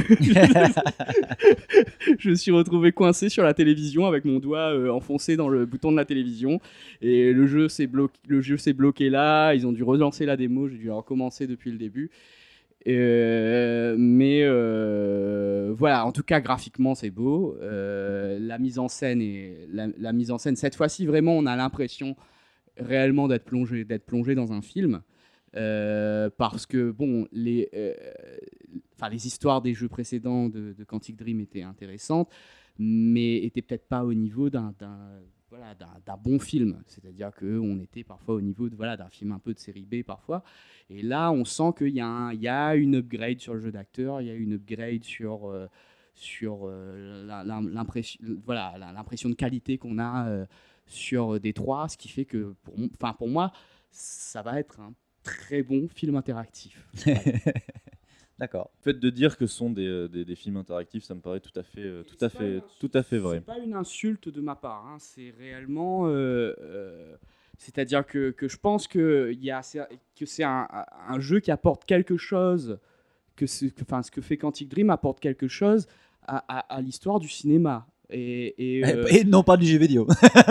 Ça, et, le- et- et qui, qui- en utilisant en utilisant des outils du jeu vidéo mais euh, ça reste ça, ça reste de la narration linéaire et du coup c'est euh, des histoires c'est voilà c'est la différence que moi j'aime bien établir entre essayer de raconter une histoire interactive donc avec embranchement et tout ça mais qui reste quand même relativement pleine voilà, de multiples embranchements linéaires dans l'histoire et essayer de raconter une histoire interactivement. Et où là, euh, quand même, sur les jeux de Quantic Dream, on est au service minimum de ce côté-là. Voilà.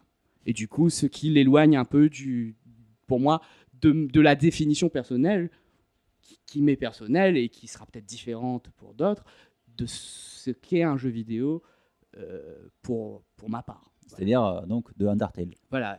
Hein De Undertale. Donc euh, je vais je vais passer euh, ça, c'est dit. je, je vais je vais passer je vais passer à la voilà je suis je prépare un article sur Undertale en ce moment mais j'en parle pas encore Très bien. et Bon, donc tu, tu euh, feras le lien. on le Ok, ouais. et puis peut-être on fera une autre, euh, Ouais, très bien. voilà, une autre session plus tard. Ok, on va, voilà, je vais passer le, le micro. À Rudy. Effectivement, merci, merci. Rude Boy. Hey Euh, alors donc mon TGS. Alors c'est un TGS un peu spécial My- parce my que TGS. My TGS et c'était mon premier TGS effectivement. On Ma met les première fois. Ah. Oh, Oui, on a- même, ça applaudit. Je sais pas si vous l'entendez dans le micro, mais ouais, ça applaudit autour de moi. Je suis, assez- je suis assez fier. ouais. Cool. Euh, non, euh, c'était même si beaucoup disent que c'est le euh, TGS 2017 euh, de la molitude apparemment, que c'était un peu plus plat et qu'il y avait, il y avait mieux les dernières années, ça reste quand même impressionnant. Honnêtement, pour une première fois, ça reste impressionnant. Non, mais nous, on est blasés, donc euh, n'écoute- nous écoute pas. hein. Oh, mais je ne sais pas, peut-être que moi aussi je vais devenir ce mec-là blasé plus tard, mais en tout cas pour l'instant, non. C'est euh, agréable de rentrer là, ça fait plaisir quand même, effectivement. Peut-être un petit peu, euh, c'est bizarre à le dire, mais trop de filles avec très peu de tissu, mais euh, ça reste quand même agréable à l'œil, hein, on va pas se mentir. Soyons honnêtes tout de suite. Voilà, faut pas être Euh, hypocrite non plus, quoi. Ouais, voilà. Non. Voilà, c'est ça. Parce Bah que oui, par ça- exemple, euh, je suis arrivé quand même une heure en avance euh, avec l'équipe pour Gameblog. euh, on a fait la queue pour pouvoir essayer de tester Monster Hunter. On a couru comme des fous. On était les premiers. Et se faire accueillir par une dizaine d'hôtesses qui vous dit Ah, bonjour, c'est vous les premiers. Tout c'est. Il y, a, il y a les petits trucs là. Tu sais que tu vas passer une bonne journée quand ça se passe comme ça. Et, donc voilà. Après, niveau des jeux, j'en ai fait quand même plusieurs. Et donc, effectivement, le début, c'était Monster Hunter. Euh, mon Gotti. C'est. euh, Mon Gotti. c'est pas mon Gotti, c'est mon. Le euh, Gotti. mon non non mais c'est mon life tea en fait c'est mon euh, game of the life euh, enfin mon nom mon gotle voilà mon game of the life euh, ou game of my life mon gomme je sais pas comment on peut le dire Mais- non mais plus sérieusement j'adorais énormément euh, les Monster Hunter parce que en fait j'ai eu la chance en fait de pouvoir jouer à énormément de Monster Hunter avec des amis avec lesquels on a fait euh, la plupart des, euh, des titres de la série et c'est un titre qui excellent qu'on peut le partager à plusieurs, qu'on peut parler, qu'on peut mettre en avant cette coopération, qu'on peut se retrouver. C'est ça, c'est vraiment le jeu parfait pour euh, bière, pizza et euh, petite soirée euh, comme ça entre potes et c'est super. Sauf que là, ce sera pizza, bière, chacun chez soi tout seul. Quoi. Ouais, chacun Hein, chez soi. online. Ou, C'est un peu le problème. ou, ou si t'es un petit bourgeois ou si tu fais un peu d'effort, tu Ouais. te ramènes et chacun a son propre écran. Tu Ah oui, ramènes, chacun tu sa bouges ton PS4 cul. Pro, chacun Ouais. normal. Je vais pas dire ça, non. No- normal, quoi. hein. Normal, normal, normal, normal. Non, mais plus sérieusement, pour avoir déjà fait FF14 à 4 dans le, dans le même salon euh, avec 4 PS4, c'est un truc de. C'est assez cool, quoi. Eh ben, Ouais, ouais, non, c'est assez fun. Donc, euh, quatre écrans, mais c'est c'est dû Quatre faire chauffer écrans. dans la pièce. Ah, ça chauffe à mort. Ah, non, non, mais on, on était euh, t-shirt et short, parce que sinon, c'est c'est super chaud dans la pièce. Mais c'était assez fun. Non, non, mais plus sérieusement, de pouvoir justement retrouver une licence que j'aime, parce que mine de rien, ça fait à peu près plus de 7 ans qu'on était encore sur 3DS, plus de 7 ans avec des graphismes bon, même qui étaient extrêmement datés, plus de 7 ans qu'à chaque fois qu'on cha- changeait de zone, on se prenait 30 secondes de chargement. alors qu'on aurait pu avoir une version Vita. Ouais, putain. Mais non. Bref, n'en parlons pas. Euh, n'en parlons pas. N'en parlons pas. Pourquoi? Parce que justement, la version PS4 va arriver. On parle pas de la version Xbox One. La version PS4 va arriver. C'est fluide, c'est du monde ouvert, c'est beau. On a avec, enfin, c'est un niveau d'action et on retrouve en fait une certaine vitesse. Enfin, c'est ce qu'aurait dû être en fait. Et c'est ce- c'est le Monster Hunter dont on a toujours rêvé, rêvé et qu'on va obtenir là en janvier 2018. Pff, Ça va être fou. Moi, j'ai hâte. Donc, euh, après ce Monster Hunter, World, j'ai pu euh, également tester euh, le Fi- Final Fantasy Dissidia, auquel je pense que pour tous ceux qui vivent au Japon, on a tous au moins passé une fois sur la bande d'arcade.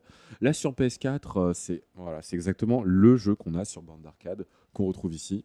Et, et c'était cool. Et moi, je me dis que je suis vraiment prêt à mettre les 60 euros dedans pour ne pas avoir à claquer euh, 100 yens, 100 yens, 100 yens pour pouvoir jouer, pour pouvoir m'améliorer. Donc c'était sympa. Rien à dire de ce côté-là également. Euh, j'ai eu ensuite l'opportunité de pouvoir faire Zone of the Enders en 4K.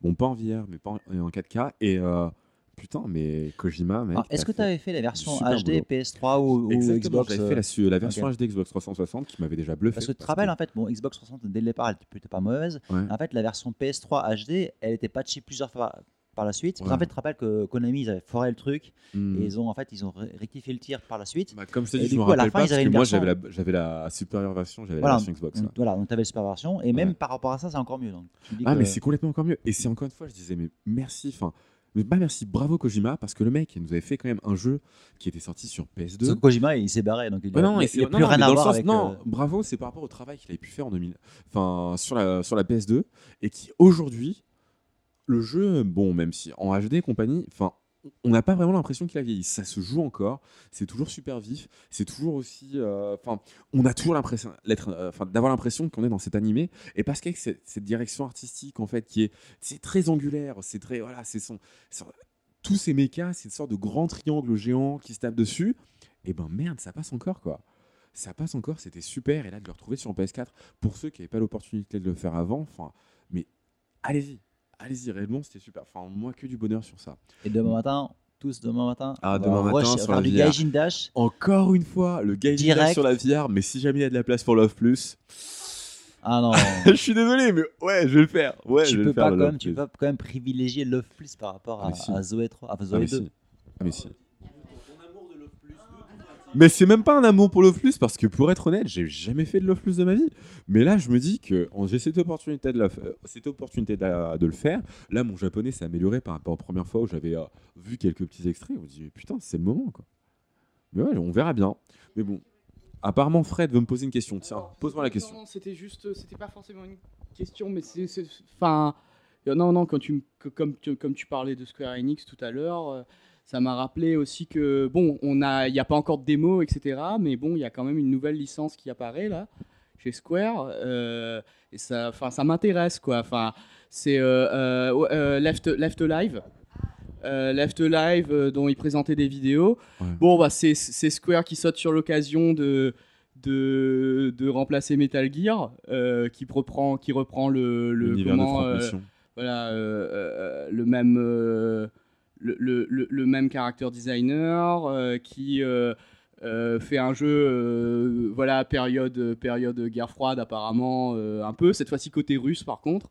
Ce qui, voilà, je sais pas, ça, ça m'intrigue. Je sais pas à quoi ça va ressembler. J'aurais bien aimé qu'il y, ait- y ait une démo. Je sais pas, peut-être que pendant le week-end ils vont en lancer une. Je sais pas. Ça arrive parfois qu'ils le font. hein le fasse. qu'il le fasse. Euh, pardon, désolé, j'ai un peu, je, je- je- je suis un peu fatigué ce soir. Non, on, les tous. Bon, ça arrive parfois qu'il le fasse et euh, non, je sais pas, mais ça, ça m'intrigue. Voilà. Non, je sais pas ce que vous en pensez. Ça m'intrigue également, mais j'en parle pas parce que, comme tu dis, on n'a rien vu. C'est ça en fait. On a vu genre une petite trentaine de, de secondes de gameplay. euh, Enfin, le Kara design, euh, enfin c'est ça, c'est Kojima sans Kojima. Enfin, c'est le gars qui s'occupait du Kara design des Metal Gear. Donc, euh, on n'a pas plus d'infos, donc euh, euh, j'en dis pas plus. quoi. Le nom, c'est Yoji Shinkawa, pour ceux qui, euh, cherchent. Ouais. Moi, je retiens pas les noms. Je suis un mec comme ça. Ouais, mais toi, ouais, Shikara, effectivement, euh, il a beaucoup été cité pour ce jeu.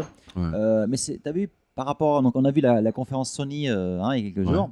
Euh, et là, en fait, au TGS, ils montraient des nouveaux trailers en fait qui montrent encore plus de gameplay. Mm. Bon, pas beaucoup plus, mais un tout petit peu. Donc ça donnait un peu, une, ça donne un aperçu un peu plus euh, prof- à- en profondeur en fait Ouais. euh, des, bah, des personnages et ainsi de suite. Mais voilà, comme tu disais, on n'a pas si- vraiment de gameplay Bah, euh, ça. précis quoi. Après, je sais pas si c'est bien ou non, et je sais qu'il y a des personnes qui sont capables de te faire des dissertations de plus de 4 heures avec uniquement 45 secondes de gameplay. je ne peux simplement pas. Mais par contre, c'est un TPS. Non, mais voilà. Ça c'est sûr. Après, c'est intéressant. C'est toujours, en fait, c'est une nouvelle IP, c'est toujours intéressant, c'est toujours excitant. Moi, j'aime parce que ça apporte quelque chose de nouveau, parce que c'est des nouveaux challenges, parce qu'on essaie de nous proposer des univers enfin, différents. Enfin, ça fait toujours du bien. Donc moi, ouais, j'ai hâte de voir ça, mais encore une fois, j'ai hâte d'en voir plus. Alors question, qu'on- est-ce que donc par les Ouais. Metal Gear, Shinkawa, tout ça, euh, Mhm. Kojima, Konami, est-ce que tu es passé parce que on est tous passés devant, devant le stand de Metal Gear Survive, on a tous rigolé et on a tracé notre chemin. Est-ce Voilà. que tu t'es arrêté Est-ce que tu as joué? Non, non, t'as tout dit. c'est ça. Je pense que c'est ça. Si vous allez demander à quelqu'un qui sera passé au TGS, qu'est-ce que t'as fait euh, Metal Gear Survive? Ouais, je suis passé devant. Point. c'est ce point. c'est ça. Je suis passé devant. Si on a un minimum de race, on s'arrête pas. Tout à fait. Enfin-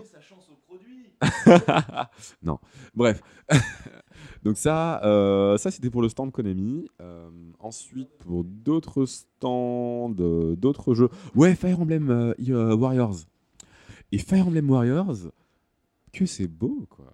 Que c'est beau. Enfin, attention, c'est pas, c'est pas super en termes de graphisme ou quoi que ce soit. Ouais, c'est pas le truc qui va être, qui a poussé la Switch dans ses derniers retranchements, mais moi, euh, j'aime bien l'univers Fire Emblem, euh, donc la, retrouver tous ces personnages-là dans un univers un petit peu action.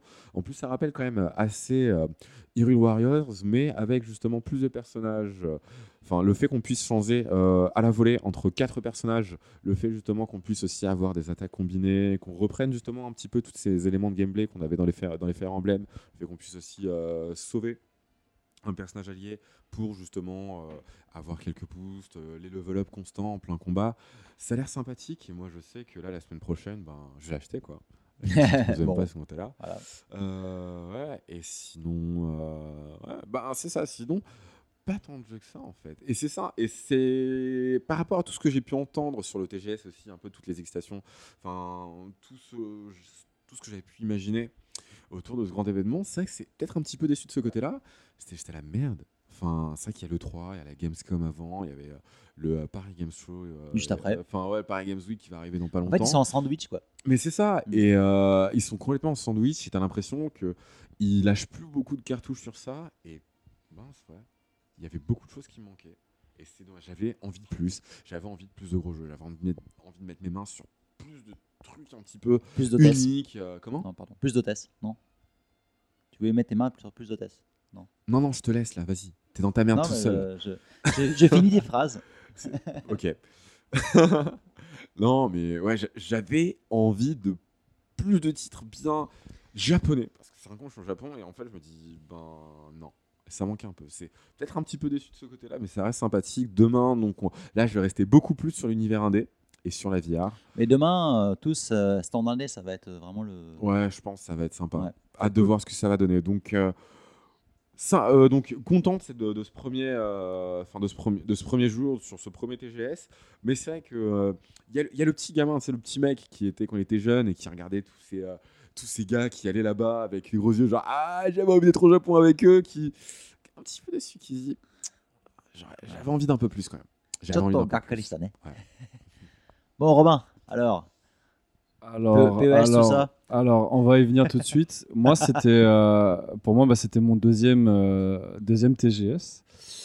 Euh, le premier l'an dernier, m'avait quand même agréablement surpris en fait. Je trouvais que bah, c'était un peu les gros gros jeux là, comme les Final Fantasy XV, Persona 5. Euh, c'est vrai que l'année dernière, on avait des gros titres, on avait beaucoup de VR, c'était vraiment la nouveauté et tout. Alors que cette Ouais, année, et puis il y avait vraiment de gros jeux VR un peu qui tâchaient, quoi. Des trucs, euh, ouais, avec des, des hôtesses, euh, toutes ces choses-là, en fait. Et ça, on n'a pas retrouvé ça. Non, mais il faut, faut quand même le préciser que ça faisait partie du charme euh, bah, du TGS, parce que ça, tu le verrais pas à l'E3, tu le verrais pas à la Gamescom. Mais bon, voilà, on l'a pas vu cette année, et malheureusement. Euh, Bon, bah tant mieux en fait. hein, mais, mais bon, non, non, non, plus, non, plus, plus sérieusement, c'est vrai qu'il n'y avait pas les gros, gros jeux de l'an dernier. Mais c'était sympa. C'était sympa. Et donc, moi, les, mon, mon côté, les jeux qui m'ont euh, marqué, pas, on n'a pas eu trop le temps de jouer à beaucoup de jeux. Je vais pas revenir sur Dragon Ball, on en a pas mal parlé. Euh, moi, je suis un gros fan de la série Yakuza. Euh, T'es pas le seul. et de pouvoir euh, prendre une photo avec euh, Nagoshi. Nagoshi, c'était déjà quelque chose. Parce qu'en fait, euh, c'est bien de le voir en photo, mais de le voir en vrai, c'est vrai que c'est un personnage. T'as vu, en fait, ce qu'on disait avec Greg, en fait, ses chaussures brillent autant que sa gueule, en fait. Ouais, ouais. Ah bah, il y a le- il a, il a- il a- je pense qu'il utilise la même cire, en fait. Je crois que le Botox est passé par là. Ah oui, le Botox, oui, bien sûr.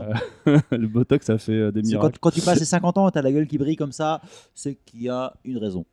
Mais, euh, mais euh, ouais, petit commentaire sur le Botox. Non, pas, pas de commentaire sur le Botox. euh, aimez votre corps tel qu'il est. Euh, par contre, euh, non, ce, que- ce que j'aime, ce que je trouve bien chez Nagoshi, c'est que le type, il est devant sa bousse. Ouais, c'est genre, il est là, quoi. C'est la rockstar Et quand les gens et, viennent le voir, ouais, ouais, je suis d'accord, Genre, ouais. malgré sa, sa tronche de pimp et tout, Ouais, ouais.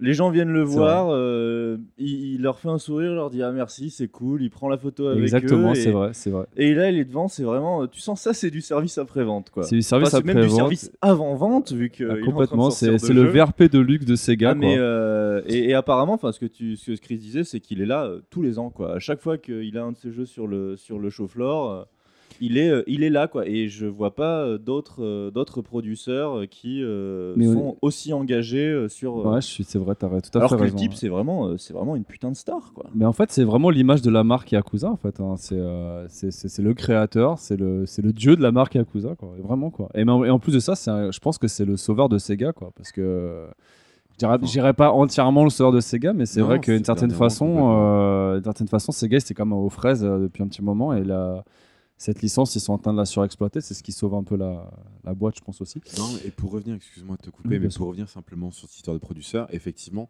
c'est vrai que ça fait plaisir. Ils ont finalement, quand on y pense, on a quand même un peu de mal à mettre du visage sur des grands noms, sur des grandes têtes du jeu vidéo.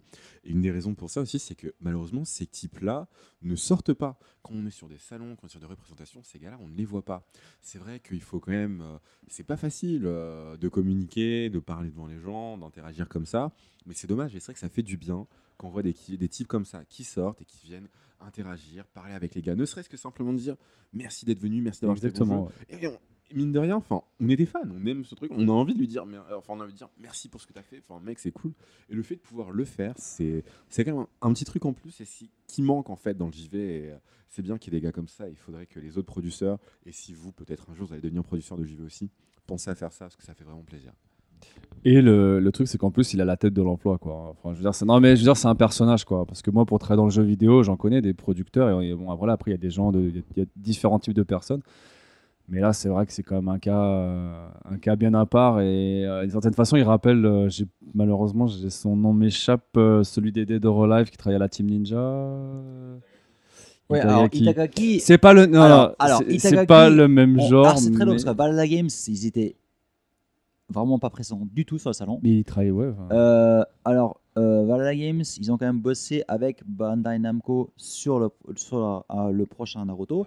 Qui est normalement, je crois que Naruto, si je dis pas de conneries, il devrait être sur le salon. Euh, je pense que demain, J'ai vu les vidéos tourner en boucle, mais j'ai pas vu si on pouvait y jouer. Un nouveau Naruto. Non, non, Naruto est complètement sur le salon, euh, vu qu'il donc on testera demain. vu qu'il est bientôt sorti. Euh, bah, en fait, le truc, c'est qu'il y avait un pré-show Bandai Namco lors duquel, justement, enfin, beaucoup, de personnes, enfin, beaucoup de membres de la presse avaient déjà pu le tester.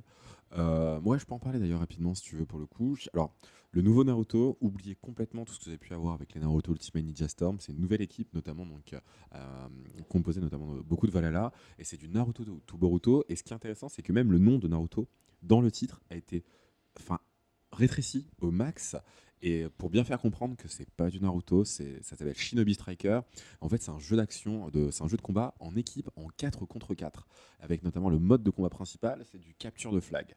Tout à Donc fait. c'est complètement différent, c'est euh, c'est clairement pas les, enfin, les mêmes équipes qu'il y avait pu avoir avant, c'est pas le même niveau de polish, c'est c'est différent. Alors peut-être que demain, on aura une des personnes qui ont justement bossé euh, sur ce jeu. Euh, je sais plus, moi j'en étais. euh, oui, Donc, tu Yakuza. dis- Tu, disais voilà, qu'il y avait des producteurs en fait. Oui, voilà. donc, voilà, donc, de, de renom. Et ben tu, tu aimerais bien qu'il y aura plus de producteurs comme ça qui feraient un peu la, le même. C'est ça, mais encore une fois, encore, envers en- les, les encore gens. une fois, ce, ce, ce, personnage-là, et parce qu'en fait, on peut parler d'un personnage, il est quand même vraiment particulier. Oui.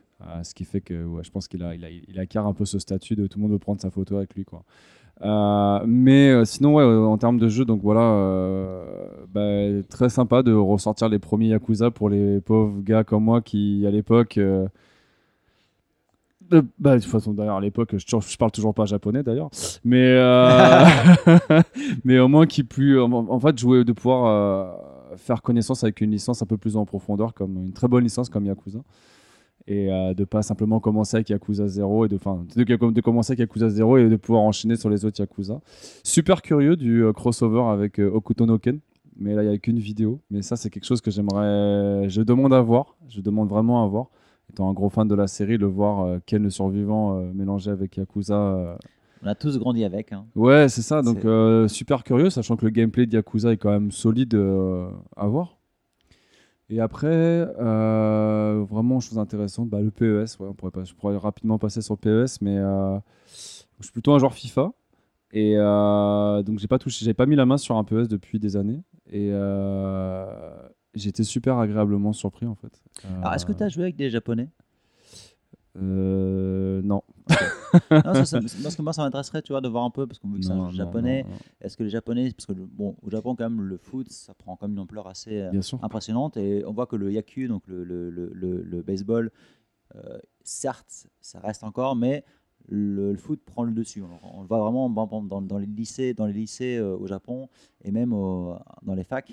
Euh, Bah, beaucoup- et plus ça va, plus les gens ils jouent au foot, plus plus que le, le, le baseball en fait. Le Donc, truc, euh, c'est quand le truc, c'est que Juste un truc, c'est marrant parce que, euh, enfin, c'est un petit aparté. En fait, c'était un sport de filles, plutôt comme aux États-Unis, euh, le foot au Japon. Oui, mais ça a complètement D'ailleurs, changé. hein. c'est Nade- Nadeshiko Japan, le- l'équipe qui a gagné euh, la Coupe du Monde, c'était une équipe féminine. Il y et, a euh, quelques années. Mais ça, ça a vra- c'est vraiment en train de changer en fait. Non, non, si on commence à parler de l'équipe du de foot, là, c'est complètement en train de changer avec le nouvel entraîneur là, qui est arrivé euh, d'Europe de l'Est. Là, ça n'a rien à voir. Et l- comment?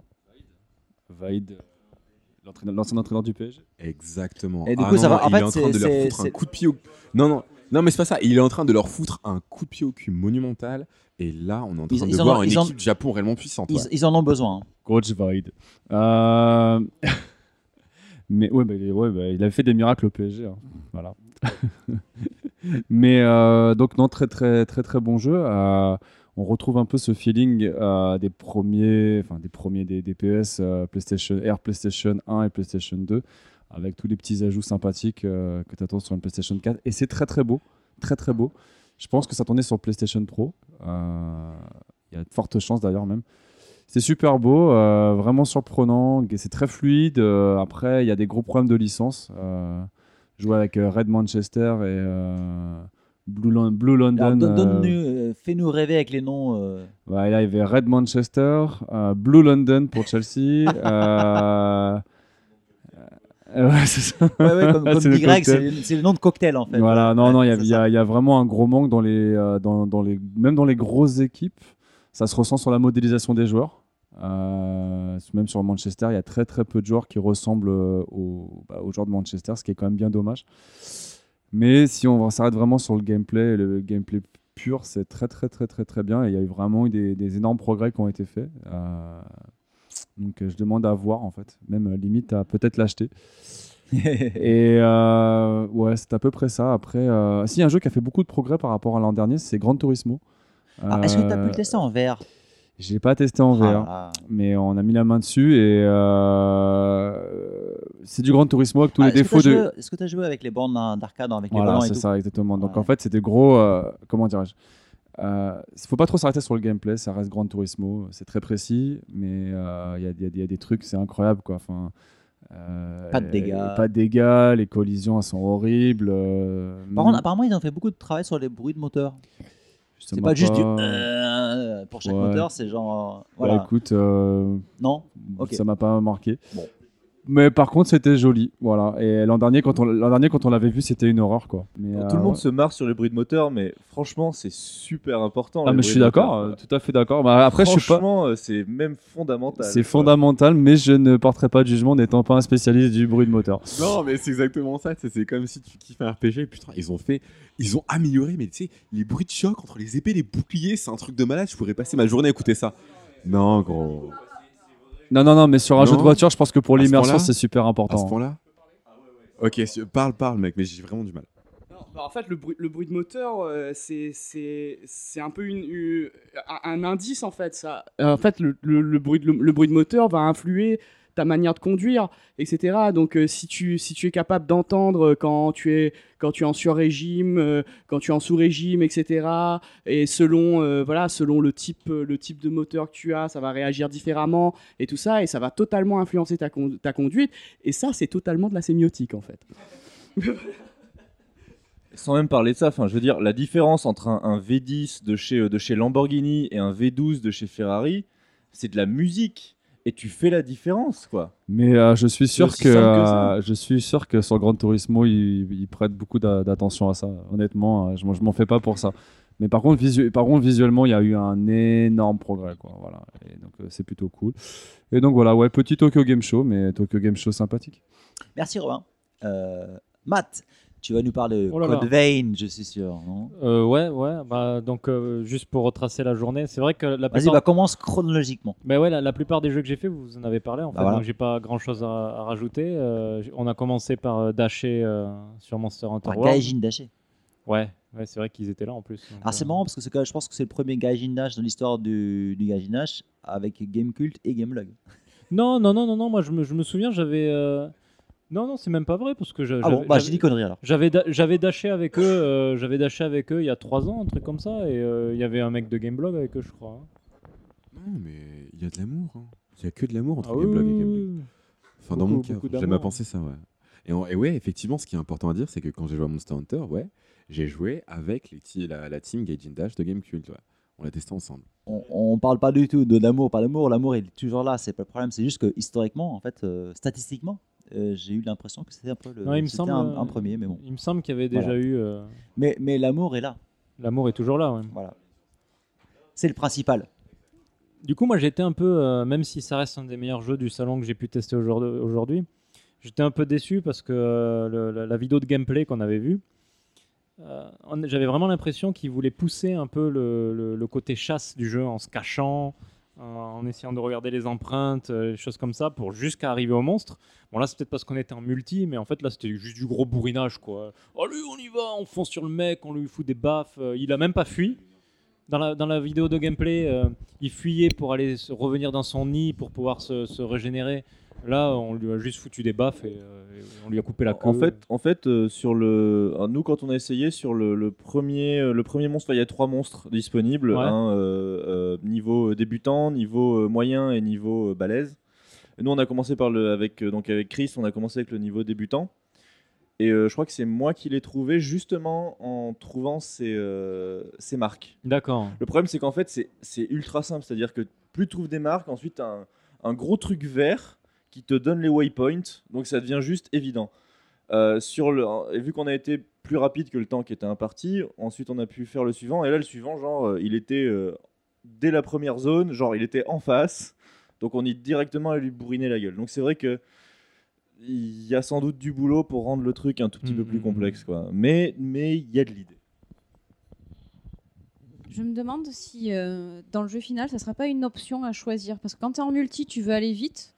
Et peut-être quand tu es en solo, tu veux insister plus sur, cette sur ce côté track. Donc, comme c'est vraiment un truc vert assez gros, je pense que c'est quelque chose que tu dois pouvoir désactiver. Je... Peut-être. Pas du tout.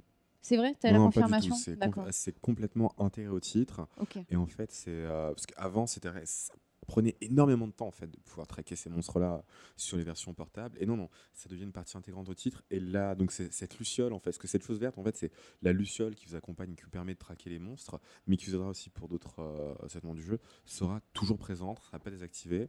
Et pour l'instant, on se pose un peu ces questions-là, mais je peux t'assurer qu'en termes de qualité de vie dans le jeu, ça va tout changer. Ça permet justement de dynamiser un peu tout ça. Ah oui, oui, non, non, je suis d'accord, c'est pas ça. Je disais, je disais pas que c'était différent par rapport aux, aux autres jeux. Je, sais, je savais très, j'ai joué aux anciens aussi, Ouais. je sais comment ça fonctionne.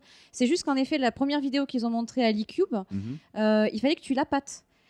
T'avais de la bouffe, fallait le faire sortir de son nid. T'allais le chercher dans son nid et il dormait en fait. Et au fur et à mesure, tu la pâtais, tu te camouflais. T'avais vraiment. Et tout ça, on l'a pas vu aujourd'hui. C'est vraiment du Ça- bourrinage. hein. Je pense que c'est inutile quand t'es en multi de faire tout ça. Ouais, ouais, non, mais après, effectivement, ça, cette histoire-là, ah, ça sera peut-être dans, dans ce cas plutôt dans le mode euh, story, en fait.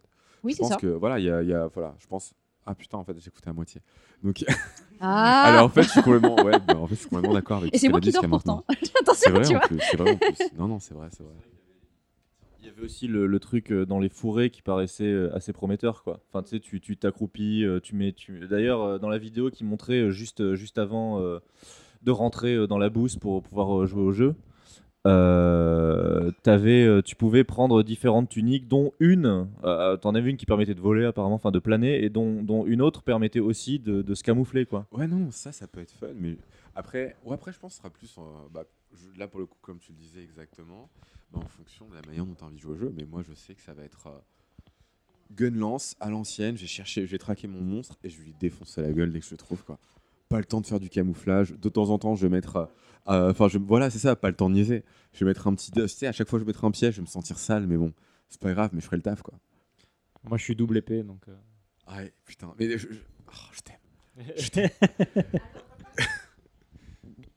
Alors qu'en multi, ulti, celui qui est vraiment efficace, c'est le personnage que je joue, la lance et l'insecte. Parce que tu peux sauter facilement sur le monstre et quand tu lui sautes dessus, il tombe et là tu peux bourriner. Et ça, c'est trop Mais pratique. Maintenant, tout le monde peut, faire- peut sauter avec toutes les techniques que tu as. C'est tu beaucoup moins facile. Ouais, mais c'est beaucoup moins facile et pour lui, c'est un truc de base que tu fais, euh, tu, tu le fais en deux coups quoi. C'est c'est Non, ultra je dis rapide. pas le contraire, je dis pas le contraire. Mais après, gun lance, petit feu de wyvern, et là, tu finis le taf pour tout le monde, y a pas de souci. Et si t'as besoin d'être protégé, viens derrière, j'ai un gros bouclier, y a pas de souci. Donc, euh, donc euh, au final, le jeu beaucoup plus fluide et beaucoup plus beau. Donc, euh, j'attends de voir la suite, mais, euh, mais euh, assez content. Euh, après, on a vu euh, les vidéos de Yakuza. Bon, il n'y a, pas y a pas eu de gameplay, c'est à peu près tout ce qu'on avait vu. Mais, euh, J'en parlerai tout à l'heure. Ouais, en t'en parleras Parce après qu'il de y a quand même façon. des précisions qui n'ont pas été précisées justement à la conf. Ouais, ouais. Pléonasme. à, la, à la conf. Et il y a des petits trucs, des, des petits détails que j'ai repérés. dont j'en parlais tout à l'heure. Et puis après, on allait manger et acheter plein de goodies. Miam miam. Alors, franchement, faut quand même préciser. L'année dernière, c'était enfumé. Et cette année, c'est encore. En fait, c'était un barbecue. Voilà.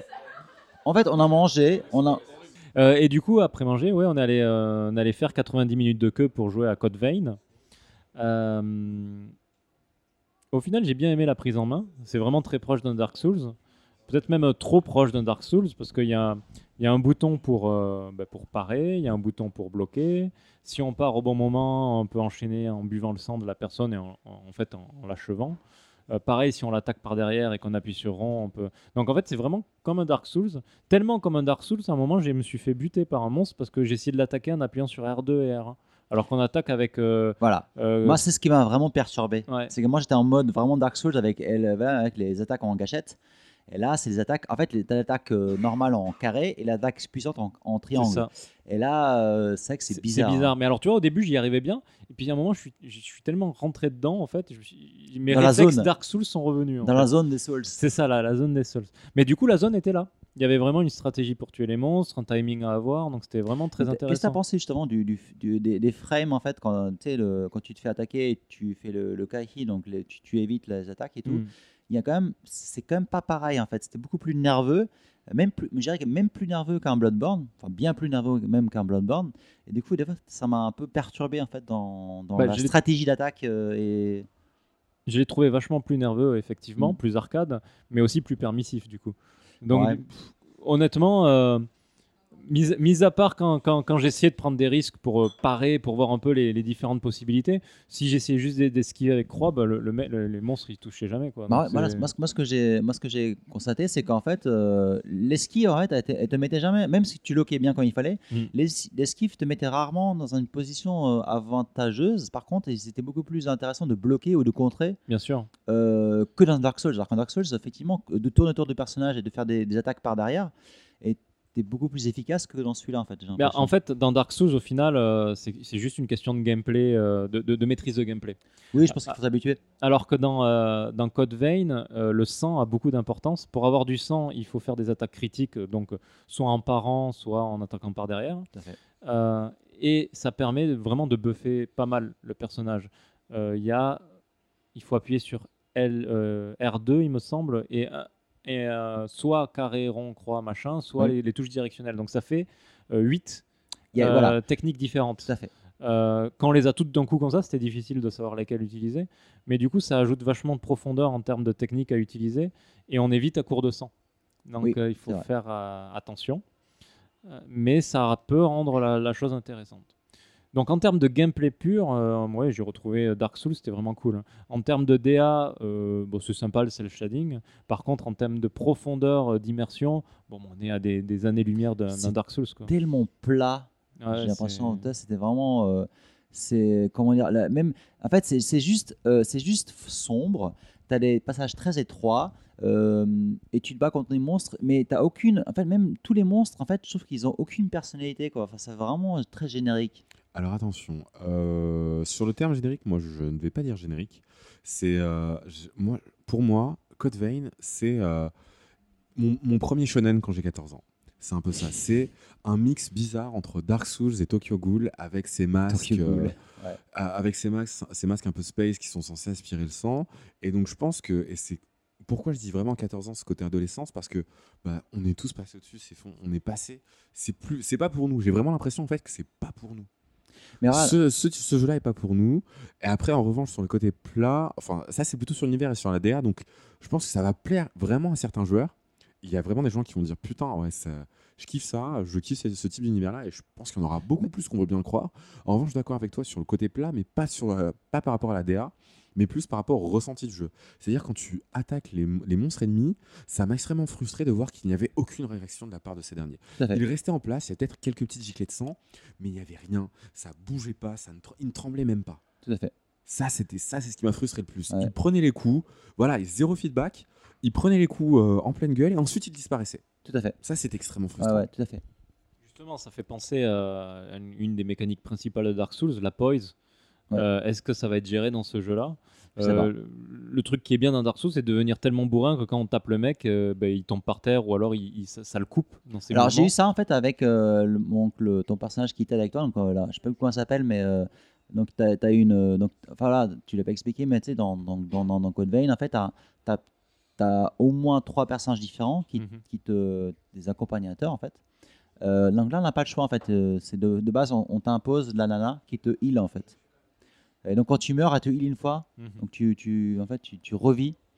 Euh, mais pour rebondir ce que- ce qu'il disait Rudy, en fait, euh, euh, je trouve qu'en fait, le problème surtout de, de la DA, c'est que l'environnement, il est très générique et tout en pareil et jamais il met en, il met en évidence, il est, il est relié aux- aux ennemis. Alors, quand dans- un Souls ou un Bloodborne, tu vas te balader, et chaque, chaque niveau, chaque terrain, chaque euh, espace est différent et qui est relié à, à des, à des, à des Ouais. ennemis spéciaux et tout. Et donc, tout, fait, tout est cohérent. Ouais. Là, c'est tout pareil en fait. Après, là, c'est juste un seul. euh, Tout, est, tout est rouge, noir, gris, euh, brun en fait. Ouais, mais c'était juste une zone, donc Tout à euh, fait. il faut attendre de voir Ouais, le, le c'est pas faux. Honnêtement, pour avoir, j'ai pas, j'ai pas, j'ai pas touché au jeu, hein, mais euh, je suis comme un gros, gros joueur de Dark Souls, donc je l'ai vu de, Ah, de, de, bien. de loin. Euh, de loin, même les, même les ennemis ont ces fameuses animations de Dark Souls, par exemple coup d'épée, coup de bouclier, pour, comme Oui. disait Mathieu, pour, euh, pour faire, pour, br- pour briser la garde. Mais par contre, techniquement, c'est à, la- c'est à la ramasse quand même. hein. Euh, ça fait vraiment penser à ces très mauvais jeux japonais quand ils ils maîtrisent pas vraiment le, le côté artistique et la 3D.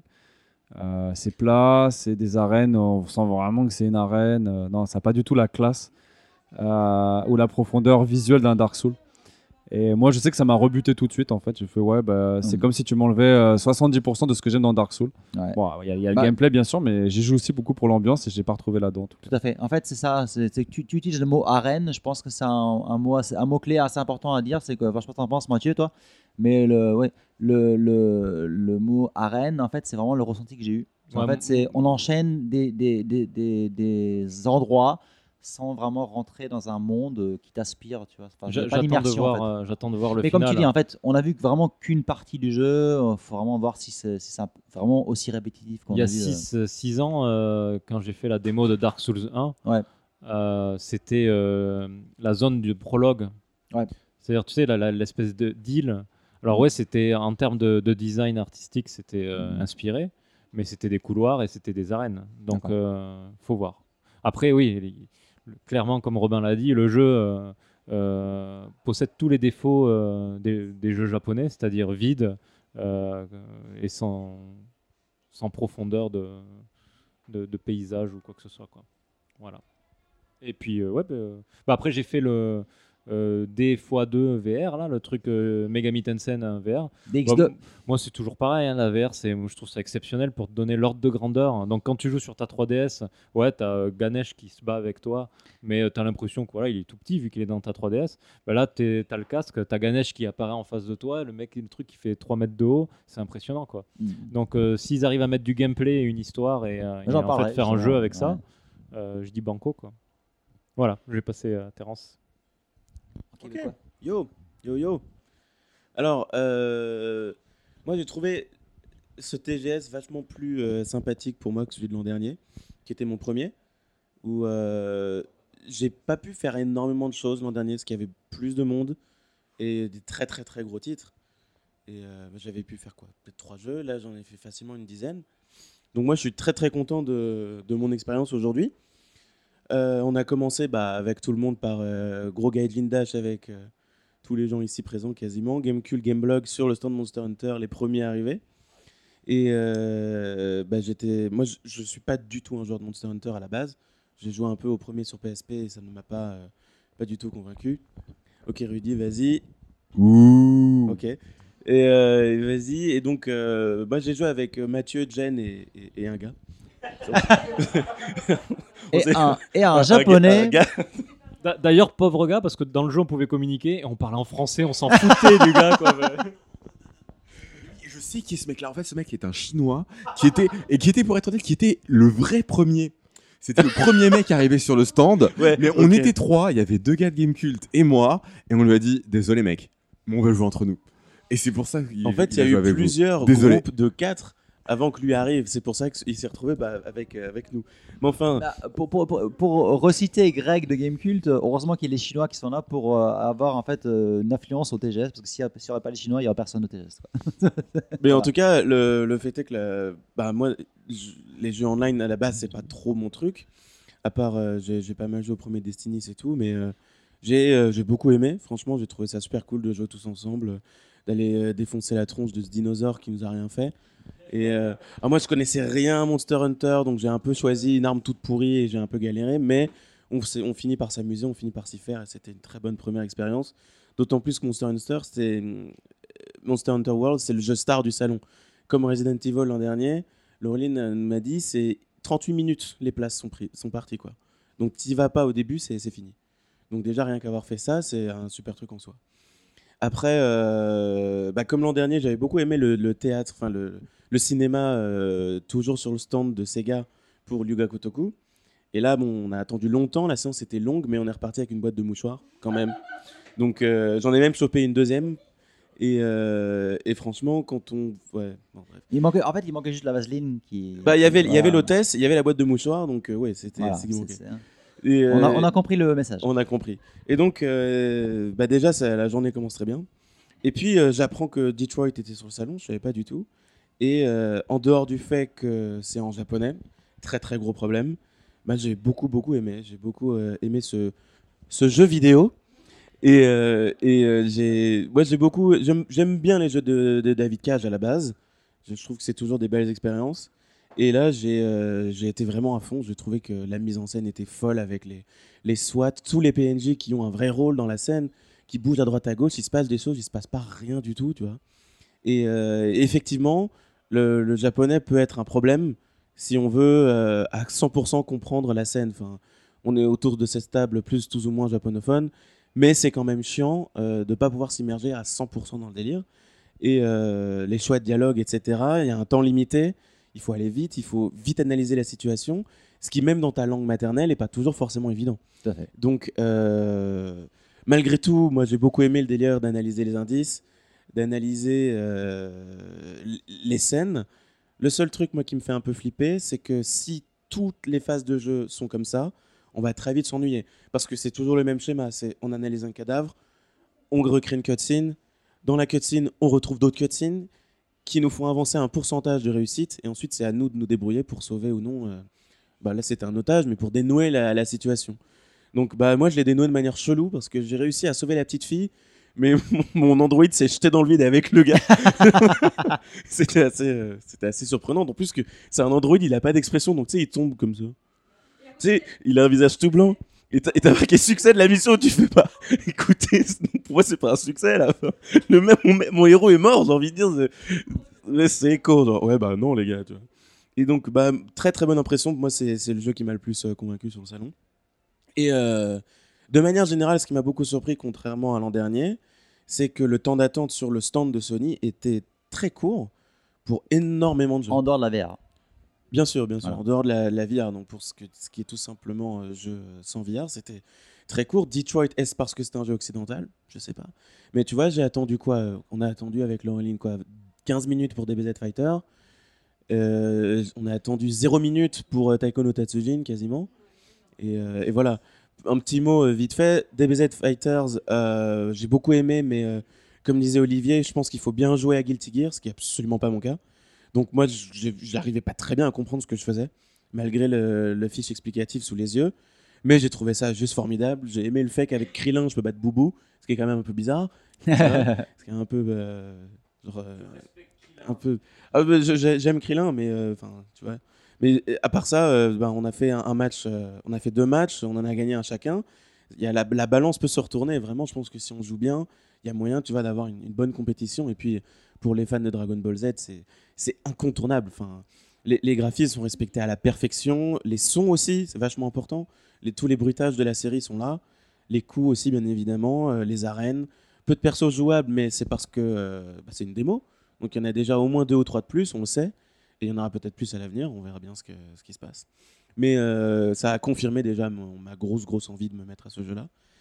Et euh, ma, mon énorme déception du salon, c'est Taiko no Tatsujin. Alors est-ce que c'est parce que ma, je suis mauvais? Est-ce que c'est parce que... Alors, la version PS4. La version PS4, bien sûr. Est-ce que c'est parce que mon tambour était cassé? Mais euh, sans vouloir jouer le master, j'ai fait les quatre sons que je fais sans arrêt. Je peux les faire les yeux fermés. Honnêtement, je peux vraiment, en salle d'arcade ou quoi, les yeux fermés, je te fais euh, le générique d'Evangelion et je te fais euh, Pareil. Natsu Matsuri. Et donc là, ma- mon- mes muscles, en fait, ont repris le rythme. J'ai fait 4% de réussite. En fait, il y avait alors- deux problèmes. Il y a la sensibilité de la machine. Ouais. Des fois, tu tapes et ça l'enregistrait pas. Ouais. Et les télés sont mal calibrées. Il fallait jouer au son et pas à l'image. Ils ont mal calibré le jeu. D'accord. Ben, en général, moi, c'est ce que je fais par un, un instinct, j'ai envie de dire, mais euh, enfin, même quand tu, dans le casque, quand tu, quand tu tapes sur ton tambour, le, le son ne vient pas tout de suite, en fait. Donc, de base, tu ne peux pas jouer. Et ça a complètement niqué l'expérience. J'ai cru que mon truc était cassé. Mais l'hôtesse m'a quand même dit à la fin Josu Desney, ce que j'ai trouvé très humiliant parce que j'ai été nul, j'ai fait 4%. hein. C'est comme le Oh, Nihongo Josu. Et, et- et elle m'a enchaîné avec Nihongo Josu alors que je lui ai juste dit Ye Ye Zen Zen, tu vois. Elle m'a dit Ah bah dis donc, t'es joué en japonais. En gros, elle m'a dit T'es le tocard de la journée. tu vois. mais. euh, Elle est payée. voilà, mais c'était c'était quand même sympa, mais ça a fait que bah, je, je ne le prendrais sûrement pas alors qu'il m'intéressait beaucoup. Et euh, du coup, qu'est-ce que j'ai fait en, en patientant? Je suis allé essayer Dissidia. Euh, moi, c'est pas du tout mon genre de jeu, donc je vais pas m'étaler là-dessus, ça m'a pas trop plu. Je suis allé essayer aussi. Alors, ça, c'est un truc qui m'a fait marrer. J'ai essayé Sengoku Muso 8, qui en anglais s'appelle Dynasty Warriors 9. Donc, il y a. Logique. Il y a, il y une logique derrière ou... Ouais, c'est comme Final Fantasy 3 et 6, quoi. Ça doit être les étages d'un immeuble. C'est ça, voilà. Euh, C'est la meilleure explication aussi. Et Alors, donc, explique euh, pour- pourquoi. euh, Enfin, Pourquoi? les étages. Parce qu'au au Japon, le rez-de-chaussée, c'est le premier étage. Voilà. Voilà, il n'y a pas d'étage zéro. Il y a aussi euh, au Japon le étage 4, Shi, qu'on évite. euh, bon. On évite, mais alors moi, j'ai jamais vu d'immeuble avec pas d'étage 4. Mais euh, c'est peut-être que C'est comme Bean John. Malkovich, en fait. Je sais pas. Mais en tout cas, euh, Dynasty Warriors, on va pas s'étaler là-dessus. C'est un beat'em all, c'est toujours la même recette. Moi, je, je n'ai pas du tout été euh, convaincu. C'était surtout pour patienter attendant ma compagne. À part ça, la vidéo de présentation m'ayant très fortement donné envie de m'y essayer, je suis aussi allé tester Yakuza Kiwami 2. Et euh, bah, j'ai trouvé ça formidable. Quoi. Genre, euh, j'ai fait que le 1, moi, euh, sur PS3. J'ai jamais fait la suite.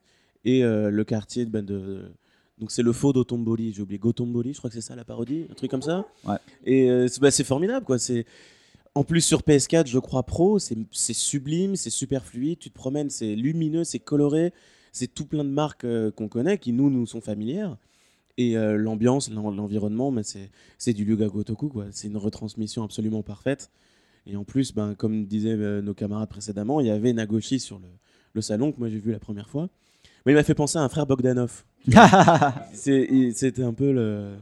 Il était assez rigolo. Et, euh, et à part ça, voilà, de, de- de façon générale, je, je trouve que. Je trouve que le fait qu'il y ait, je trouve, vraiment moins de monde que l'an dernier, Ouais. ça a rendu personnellement mon expérience super. C'est-à-dire, moi, mes objectifs de salon, je les ai tous euh, remplis, quoi. Donc demain, c'est bonus. Kansei.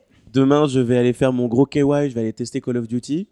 Alors que je suis pas du tout Call of Duty, mais j'ai envie d'essayer. Ne fais pas. Il y a, y a Okami, il y a Zone of the Enders le matin et euh, le stand euh, le stand merchandising. Donc voilà, très bonne expérience, plein de jeux cool, plein de chinois, ce que j'avais pas du tout euh, capté Bah, l'an c'est dernier. ce que Greg disait. C'est vrai, moi j'avais pas du tout capté ça. Et alors vous parlez, vous avez tous parlé des, des hôtesses. J'ai l'impression que l'an dernier il y en avait très peu. Non, est-ce que c'est C'est pas vrai, hein. Ça, c'est pas vrai. Mais bon. Il y en avait moins, mais cette année, enfin, ça m'a. J'ai trouvé ça extrêmement choquant et dégradant, euh, tu vois. J'ai trouvé qu'il y en avait, qu'il y en avait euh, beaucoup. Voilà, donc euh, je crois qu'on est en train de plus ou moins de se faire jeter de l'izakaya. Mais c'est pas grave parce que nous, on- tant que- vu qu'on est KY, on reste. D'ailleurs, on a tous fait bien les Français ce matin en complètement euh, chamboulant la queue de, de- de départ, enfin le- le- la file d'attente pour aller euh, jusqu'à l'entrée du salon. C'est pas grave. On, nous a, on a été rejoint par tout un tas de personnes alors que normalement c'est 3 par 3. Mais, euh, mais peu importe. C'est le K- K-Ways- K-Waysme aigu. C'est le kémoïsme aigu, Voilà. mais, euh, mais on a atteint nos objectifs. Et on a chopé des petits goodies. La petite serviette, la petite taolu après Monster Hunter, qui va se revendre 6 millions de yens dans deux ans. Et, euh, et voilà, je passe le micro à ma compagne. Alors, Laurine, toi, tu as eu la chance inouïe de tester Skyrim VR. Tout à fait, oui. Euh, oui, en fait, Ça m'intéresse. Oui, en fait, à la base, je savais pas du tout qu'il y avait euh, Skyrim, en- Skyrim en VR, pardon, donc euh, c'était la grosse surprise. Et donc, malheureusement, tout ce qui était VR, c'était déjà euh, complètement réservé, euh, complètement booké jusqu'à la fin du salon, mais par chance, j'ai pu y arriver. Parce qu'il faut quand même expliquer que c'était super dur à choper en fait Voilà, les, oui, en les fait. entrées à- au, à la- au- au stand Sony VR quoi. Voilà, tout, ce qui est pas VR, donc euh, comme on l'a dit précédemment, on a pu passer assez vite, etc. Mais pour la VR, c'était complètement bloqué, donc c'était que des cancel matchés. Donc les, les gens qui ne sont pas venus, on récupère leurs annulations, mais on n'a pas le choix du jeu. C'est complètement aléatoire. Donc pour le coup, j'ai eu la chance d'avoir euh, d'avoir droit à Skyrim en fait. Et donc je suis très contente d'avoir pu le tester, mais c'est vraiment pas un bon retour que j'ai sur ce jeu. C'est vraiment très très injouable. C'est pas du tout intuitif. Allez, explique-nous le gameplay, comment ça marche en fait. C'est quoi les, les contrôles euh Alors en fait, euh, déjà donc au niveau du, du contrôle, on ne peut pas utiliser les mouvements de la tête pour, euh, pour diriger. En fait, on a juste euh, moyen de regarder autour de soi, ce qui est très bien. Mais il faut appuyer sur soit un bouton pour aller à gauche, tourner la caméra gauche d'un certain angle ou à droite. Et ensuite, pour avancer, en fait, on n'avance pas au stick, on avance euh, comme des diapositives. En fait, on fait des, des espèces de petits bonds en avant au lieu de vraiment avoir un contrôle euh, qui serait beaucoup plus fluide au stick. Donc, quand on doit gérer tout ça qui n'est pas intuitif, plus un combat, c'est euh, vraiment très très difficile à gérer. C'est pas le plus agréable du tout. Et les combats eux-mêmes, c'est parce comment donc tu dis en fait t'as deux, tu joues avec deux PlayStation Move, c'est ça? C'est ça exactement. Donc on a deux côtés. Donc soit on peut jouer, euh, on a plusieurs choix d'armes là pour la démo. Donc soit euh, un arc. Donc là on va jouer avec les deux mains. Moi j'ai choisi comme d'habitude quand je joue à Skyrim, c'est-à-dire épée en main droite et euh, sort sur la main gauche. Voilà. Donc sur la main gauche, le sort il s'active assez facilement. Par contre, l'épée, donc c'est avec un mouvement de bras, c'est pas une touche. Mais sachant qu'on a tout le reste à gérer à côté, que les combats sont, sont pas du tout bien amenés, euh, ça devient très très compliqué. D'autres choses à rajouter, genre graphiquement, parce que t'as quand même un downgrade, j'imagine, un peu en PlayStation Oui, VR. effectivement, c'est vraiment pas très beau pour euh, quelque chose Toi, tu joues sur, tu joues sur PC euh, non, Moi là-bas, je ouais. joue sur PC, ouais. Donc voilà, donc tu as un choc. euh, Voilà, non, c'est vrai que pour quelque chose qui sort en 2017, même si c'est Skyrim, qu'il est assez vieux, etc., c'était pas beau. Moi, c'était la première fois que je jouais en VR, donc je m'attendais à quelque chose d'assez. Avoir vraiment l'effet waouh, avoir l'effet immersif. Et bon, oui, d'accord, je peux regarder tout autour de moi, mais j'avais pas du tout cet effet waouh que j'attendais parce que euh, graphiquement, c'était c'était pas ça, donc j'avais pas l'expérience. euh, que j'aurais pu avoir et dont j'ai rêvé pendant longtemps pour Skyrim, d'être ça t'a vraiment, dans vraiment, cet ça univers. t'a vraiment refroidi quoi. Bah, c'est ça, parce que, bon, le fait que, ce- que Skyrim soit ressorti et ressorti sur plusieurs plateformes en attendant euh, un Elder Scrolls 6, c'est la dommage. Switch. Ouais, voilà. Mais c'est vrai que d'être dans un monde aussi, euh, aussi prenant, être immergé là-dedans, ça aurait pu être génial. Mais malheureusement, euh, ça, la promesse n'est pas tenue, quoi. Donc, Alors- dé- déception un petit peu, oui. très bien, très bien. Tu as d'autres, t'as d'autres euh, jeux dont tu veux, en- tu veux parler? Euh, bah, rapidement, au niveau des jeux, ben, Detroit, j'ai beaucoup aimé. C'était. bah, alors, contrairement à beaucoup de gens euh, présents euh, à cette table, ou plus présents maintenant vu qu'il sont partis, je ne suis pas euh, complètement bilingue en japonais, malheureusement. J'ai du mal à le lire vite et comme on doit faire des choix assez rapides, c'est vrai que du coup j'ai un peu choisi au hasard. Mais je crois que j'ai eu la meilleure fin d'entre nous tous puisque j'ai pu sauver l'otage et mon personnage. Donc je me dis, je m'en suis pas trop mal sorti Mais finalement. le preneur d'otage est mort. Mais Et le je premier pense, effectivement, même si tu as eu sûrement la meilleure fin autour de cette table, qu'on peut aussi sauver le preneur d'otage. Je pense que c'est possible. possible, oui. En atteignant le taux de taux de réussite de 100%. Ah, moi, j'étais à 62, toi, tu étais à 70, un truc Mm. comme ça. Après, il faut euh, savoir que qu'on n'avait pas non plus énormément de temps et que bon, les, les autres du salon nous poussaient à aller vite vers la négociation histoire qu'on Ouais, reste pas une quand il nous reste à- cinq minutes, à en fait. Les, les mecs viennent nous dire il vous reste 5 minutes, allez faire la négoce sur le toit. Donc Ils oui, c'est vrai hein. qu'on était un peu poussé niveau c'est temps. ouais. c'est pas forcément mauvais parce qu'au moins on a cette expérience, mais c'est frustrant parce que avec un peu de temps et de jugeote, on peut très facilement arriver à dénouer un- euh, tous les indices en fait qui sont Mm, disponibles sur, ouais. la, sur la scène du crime. C'est ça. Et sinon, à côté de ça, bon, Taiko no Tatsujin, bon, même remarque, euh, on a pu faire pas mal de chansons. Le choix des chansons, est, de ce que j'ai vu rapidement, est assez cool. Mais euh, peut-être que le jeu est très bien, mais là, c'était sûrement très mal calibré, donc euh, l'expérience n'a pas vraiment été très positive. Mais peut-être que c'est juste une Je question pense de qu'on peut réglage dire que c'était catastrophique, franchement. Oui, j'ai très très mal joué. Ça faisait longtemps que je n'y avais pas joué, mais je me suis posé des questions au bout d'un moment parce que là, non, c'était pas possible. Donc c'est vraiment juste du réglage, j'espère. J'espère que le, le, le jeu en soi est mieux fait quand même à la base. Sinon, c'est vraiment dommage. C'est peut-être pour ça qu'il y avait absolument personne dans la file d'attente. C'est Il y pas avait oui. peut-être un, un mot qui s'était passé. euh, Et donc tu as aussi joué contre moi à DBZ Fighters. Exactement, oui. DBZ Fighter, euh, donc c'est vrai que là, euh, c'est la première fois. Donc c'est vrai qu'au début, c'est la prise en main, c'est. Alors ça, ça se joue bien dès le début. ah, Par contre, au dé- quand on n'a pas de, de pratique, c'est brouillon. Mais je pense qu'avec un peu d'entraînement, euh, ça peut être euh, très jouissif et que je pourrais te battre les deux fois euh, à de Puis tu es, tu es une grande joueuse de jeux de baston, il faut le dire, qu'à Dead or Alive, tu es complètement invincible. Non, c'est juste que je joue mieux que toi. Non, tu es, vraiment super balèze. Quand tu vas dans les salles d'arcade, les gens ils font pas les fiers. hein. Même si Dead or Alive, malheureusement, a quasiment disparu des salles d'arcade. Dead or Alive dans une salle d'arcade? Bah ouais, quel est le problème Ça existe encore, oui. Oui, non, mais c'est ex- c'est exactement ce que je dis. C'est- Si tu veux, quand on est arrivé au Japon, donc euh, Laureline en 2014, il était possible d'encore dans les grosses salles, le big box de Takada Nomaba par exemple, de trouver des Door Alive. Et il y avait une borne. Et maintenant, c'est terminé, fini, quoi. ouais, malheureusement. Ouais, malheureusement. Sinon, euh, Lorraine, tu veux rajouter quelque chose? D'avoir un autre, enfin, je sais pas, un peut-être sentiment global sur le TGS ou un autre jeu ou, euh, Alors concernant le TGS, moi, euh, comme j'ai dit au début, c'était mon tout premier TGS et c'est vrai que bah, de ce que j'ai compris, le fait qu'il y ait moins de grosses licences, euh, de gros titres, fait qu'il y avait moins de, moins de monde, moins d'attentes. Donc euh, c'est dommage à ce niveau-là, mais pour moi, c'est vrai que ça fait moins d'attentes, ça fait beaucoup plus rapide. C'est une expérience qui est du coup plus... beaucoup plus sympa ouais, pour une première. Donc euh, non, j'ai vraiment bien aimé. Et, euh, là, demain, vu qu'on a fait, vu qu'on a fait beaucoup de choses aujourd'hui, demain, ça va être que du bonus. Donc, euh, donc j'ai hâte de voir tout ça. Ouais. ouais, donc relax quoi demain. Exactement. Mais comme tu disais, en fait, quand tu dis grosse licence, en fait, je pense que c'est plus d'un point de vue occidental. C'est- C'est-à-dire, en fait, que pour l'occidental, en fait, les licences qui sont connues, connues mondialement, ça manque un peu de ça, en fait. hein. Donc, c'était un- peut-être- en fait, on pourrait même dire que c'était un, un, un TGS euh, le plus intime qu'on a connu. Mhm. Très- Vraiment très recentré, peut-être, euh, vraiment sur le marché japonais. J'ai pas de point de comparaison, mais c'est vrai que c'était. euh, Non, c'est vrai qu'il y avait un petit côté intimiste qui était bah, très agréable, du coup. Une expérience beaucoup plus. Beaucoup mieux que ce que j'avais entendu. euh, c'est vrai que j'avais beaucoup entendu parler de gens qui avaient été en accès public. Donc euh, là, à ce niveau-là, c'est sûr que c'est beaucoup plus compliqué. Des gens qui avaient pu faire qu'un seul jeu, qui sont rentrés très déçus.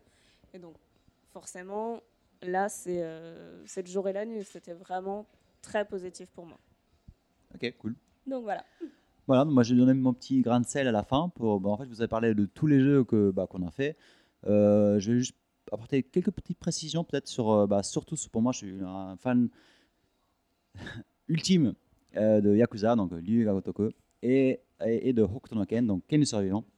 Et donc j'attendais avec impatience euh, sur le salon euh, de voir en fait euh, ce qu'il en était pour justement euh, la présentation sur le salon des ce- de ce jeu-là. Donc il y avait trois jeux que euh, Yakuza Studio présentait. Donc il y avait Yakuza Online, il y avait Yakuza euh, Kiwami 2 et il y avait donc le fameux Hokutoga Gotoku.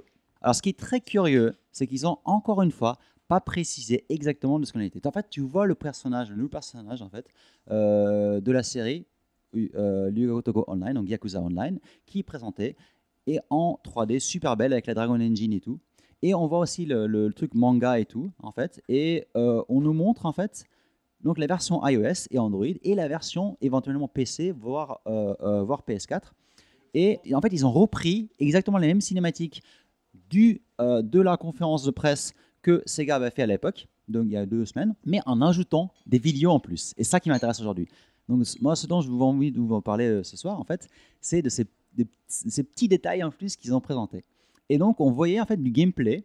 Euh, en fait, c'est marrant parce que c'était vraiment un téléphone Android avec les, avec les, les- les symboles Android euh, sur le côté. Et donc, tu voyais, en fait, c'était vraiment, en fait, c'était un peu un visual novel, en fait, où tu interagissais avec les euh, différents protagonistes et tu parlais avec eux, tu faisais des choix de dialogue et tout. Et euh, par contre, on voyait pas de fight. Donc, euh, encore une fois, sur le Yakuza Online, ça reste très très flou. On sait vraiment pas trop ce qui va se passer. Par contre, on- sur Kiwami 2, on a vu beaucoup beaucoup de gameplay qu'on n'avait pas vu lors de la conférence de presse. Et donc, on a vu qu'ils allaient réintégrer les mêmes mini-jeux que dans Kiwami 1. Donc, il y a en fait, comment ils appellent ça déjà En gros, c'est des, tu crées ta team avec les, les pro wrestlers, donc euh, les, pros du catch japonais qui avaient déjà dans le 1. Et tu crées, tu crées tes teams pour combattre en fait. euh, euh, donc là, en fait, ça va être vraiment Dojima le lieu versus en fait Kansan le lieu. Donc en fait, c'est vraiment le- le- le- l'est de Tokyo versus l'ouest de Tokyo. C'est ultra dassé, mais dans, le bon sens du terme. Et donc, tu as Majima aussi, forcément, qui, en fait, dans Kiwami 2, et donc, il apparaît forcément comme dans le 2 d'origine, mais il rajoute des, en fait, vraiment des, scènes de scénario en plus, et euh, qui sont vraiment très très fun. On va pas vous spoiler, vous verrez, parce que le jeu sortira forcément en Occident, il sera traduit et tout, en anglais certes. Euh, et donc, il y, a aussi, il y a aussi une nana qui fait un peu Catwoman, à un moment donné, qui, euh, qui arrive, mais vraiment, elle a vraiment quasiment le costume en mode SM, Catwoman, et avec, une, avec un fouet, il commence à fouetter des ennemis et tout, et tu chopes son fouet, et tu commences, à- en fait, t'as as, euh, qui commence à fouetter des ennemis, c'est juste n'importe quoi, et la meuf qui vraiment... Et t'as quand même la, la scène ultime où le, Madame Catwoman euh, brise les couilles d'un mec euh, avec des talons euh, à aiguille. Et, tu vois vraiment les larmes qui coulent quoi. Alors ce que j'ai remarqué avec la nouvelle Dragon Engine, ce qui est vraiment intéressant, c'est quand tu quand tu en fait, quand tu punches les mecs, ils volent, ils, ils atterrissent dans les flaques d'eau et les tu vois les flaques d'eau, ils vraiment ils sont en fait le moteur, il gère ça en fait. Les flaques d'eau réagissent par rapport à, en fait, au, corps de, de- de- des yakuza ou des, des chimpila comme on dit. Euh, et euh, donc c'est assez beau. Et ce qui est cool, en fait, tu as des, des, en fait, t'as des, en Tsuika, donc en, en ajout, tu as, des, euh, donc dans Kiwami 1, tu avais des scènes qui étaient marrantes. Dans les combini, tu en fait, on, on peut débloquer des, des attaques spéciales. euh, en fait, tu peux te battre dans les combini, dans le Kiwami 1. Et donc, tu te bats, tu te bats comme des mecs. Et donc, si tu te rapproches du micro-ondes, tu peux cramer la gueule du mec dans le micro-ondes. Et là, et, là, mais c'est rigolo quoi. Et là, dans le Kiwami 2, tu as une scène, en fait, il chope le mec. Voilà, c'est ça, dans le Oden. Donc le mec, il, il chope le mec, il prend sa gueule, il le fout sur le comptoir du Combini, il le, vraiment, il raque sa gueule sur tout le long du comptoir du Combini. Voilà, donc t'auras, ils avaient ça des hit action, donc tu auras des hit action en plus spécial pour Kiwami 2. Voilà. Et donc après, donc euh, vraiment la fin de la vidéo. Euh, en fait, c'était vraiment une, une présentation vidéo. On ne pouvait pas y jouer malheureusement. Mais donc, tu avais première, première partie, donc euh, Kiwami 2, deuxième partie euh, Yakuza Online, ou euh, pardon, l'inverse. D'abord Yakuza Online, deuxième partie Kiwami 2, et troisième partie Hokutoga Gotoku. Et là, pareil, une version étendue du trailer qu'on avait vu euh, à la présentation de presse euh, de, de Sega. Et là, on voit vraiment le truc. en fait, on voit vraiment les, les protagonistes classiques hein, de Hokuto no Ken, donc de Ken Survivant. Euh, donc, tu as Shin, euh, tu as Rei, tu as Lao, tous ces mecs-là, en fait. Et tu vois aussi la ville, la ville de Eden. Donc, la- vraiment, c'est le hub, en fait, si tu veux, de Gotoku.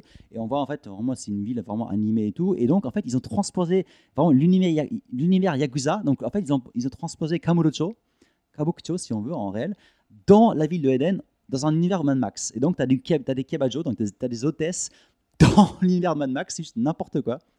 Euh, euh, donc, on voit aussi des scènes qui sont assez marrantes. Donc, on dit, euh, donc, euh, Kenshiro, il se promène en plein milieu du désert, il se balade, et là, en plein milieu du désert, tu as l'arcade Outrun de Sega. Genre, what? Bon, après, tu as plein d'autres mini-jeux à la con, en fait, où tu vois Kenshiro en train de. Il est bartender. En fait, tu as un mini-jeu où tu, tu brasses des cocktails. Euh, voilà. Ce qui serait intéressant, c'est que là, en fait, dans Kiabakla, il il y a plein de mini-jeux en fait, où tu gères ton Kiabakla et tout ça. Là, il y aura une compète de-. Et donc, tu pourras faire des compétitions avec d'autres Kiabakla, donc d'autres euh, bars hôtesses. Et donc, as ton hôtesse euh, favorite, hein, la- que tu vas customiser, booster au maximum. Et il faut que tu gagnes par rapport à d'autres euh, voilà, Barotes, ainsi de suite. Donc vraiment, c'est encore une fois, c'est over the top dans le n'importe nawak à la japonaise. C'est tout ce qu'on kiffe. Euh, donc moi, le jeu, je l'attends vraiment. Bon, day one. On aura Kiwami 2 à la fin de l'année au Japon et euh, début février, on aura Hokutogo, Gotoku. J'imagine qu'en Europe, Occident, enfin Europe et États-Unis, on aura Kiwami 2 probablement, pro- probablement, probablement été au plus tôt fin d'année 2018. Et le, et le Kenny Survivant, on l'aura peut-être beaucoup plus tard. Encore pas de confirmation. Je sais que Sega, ils ont fait un questionnaire en ligne.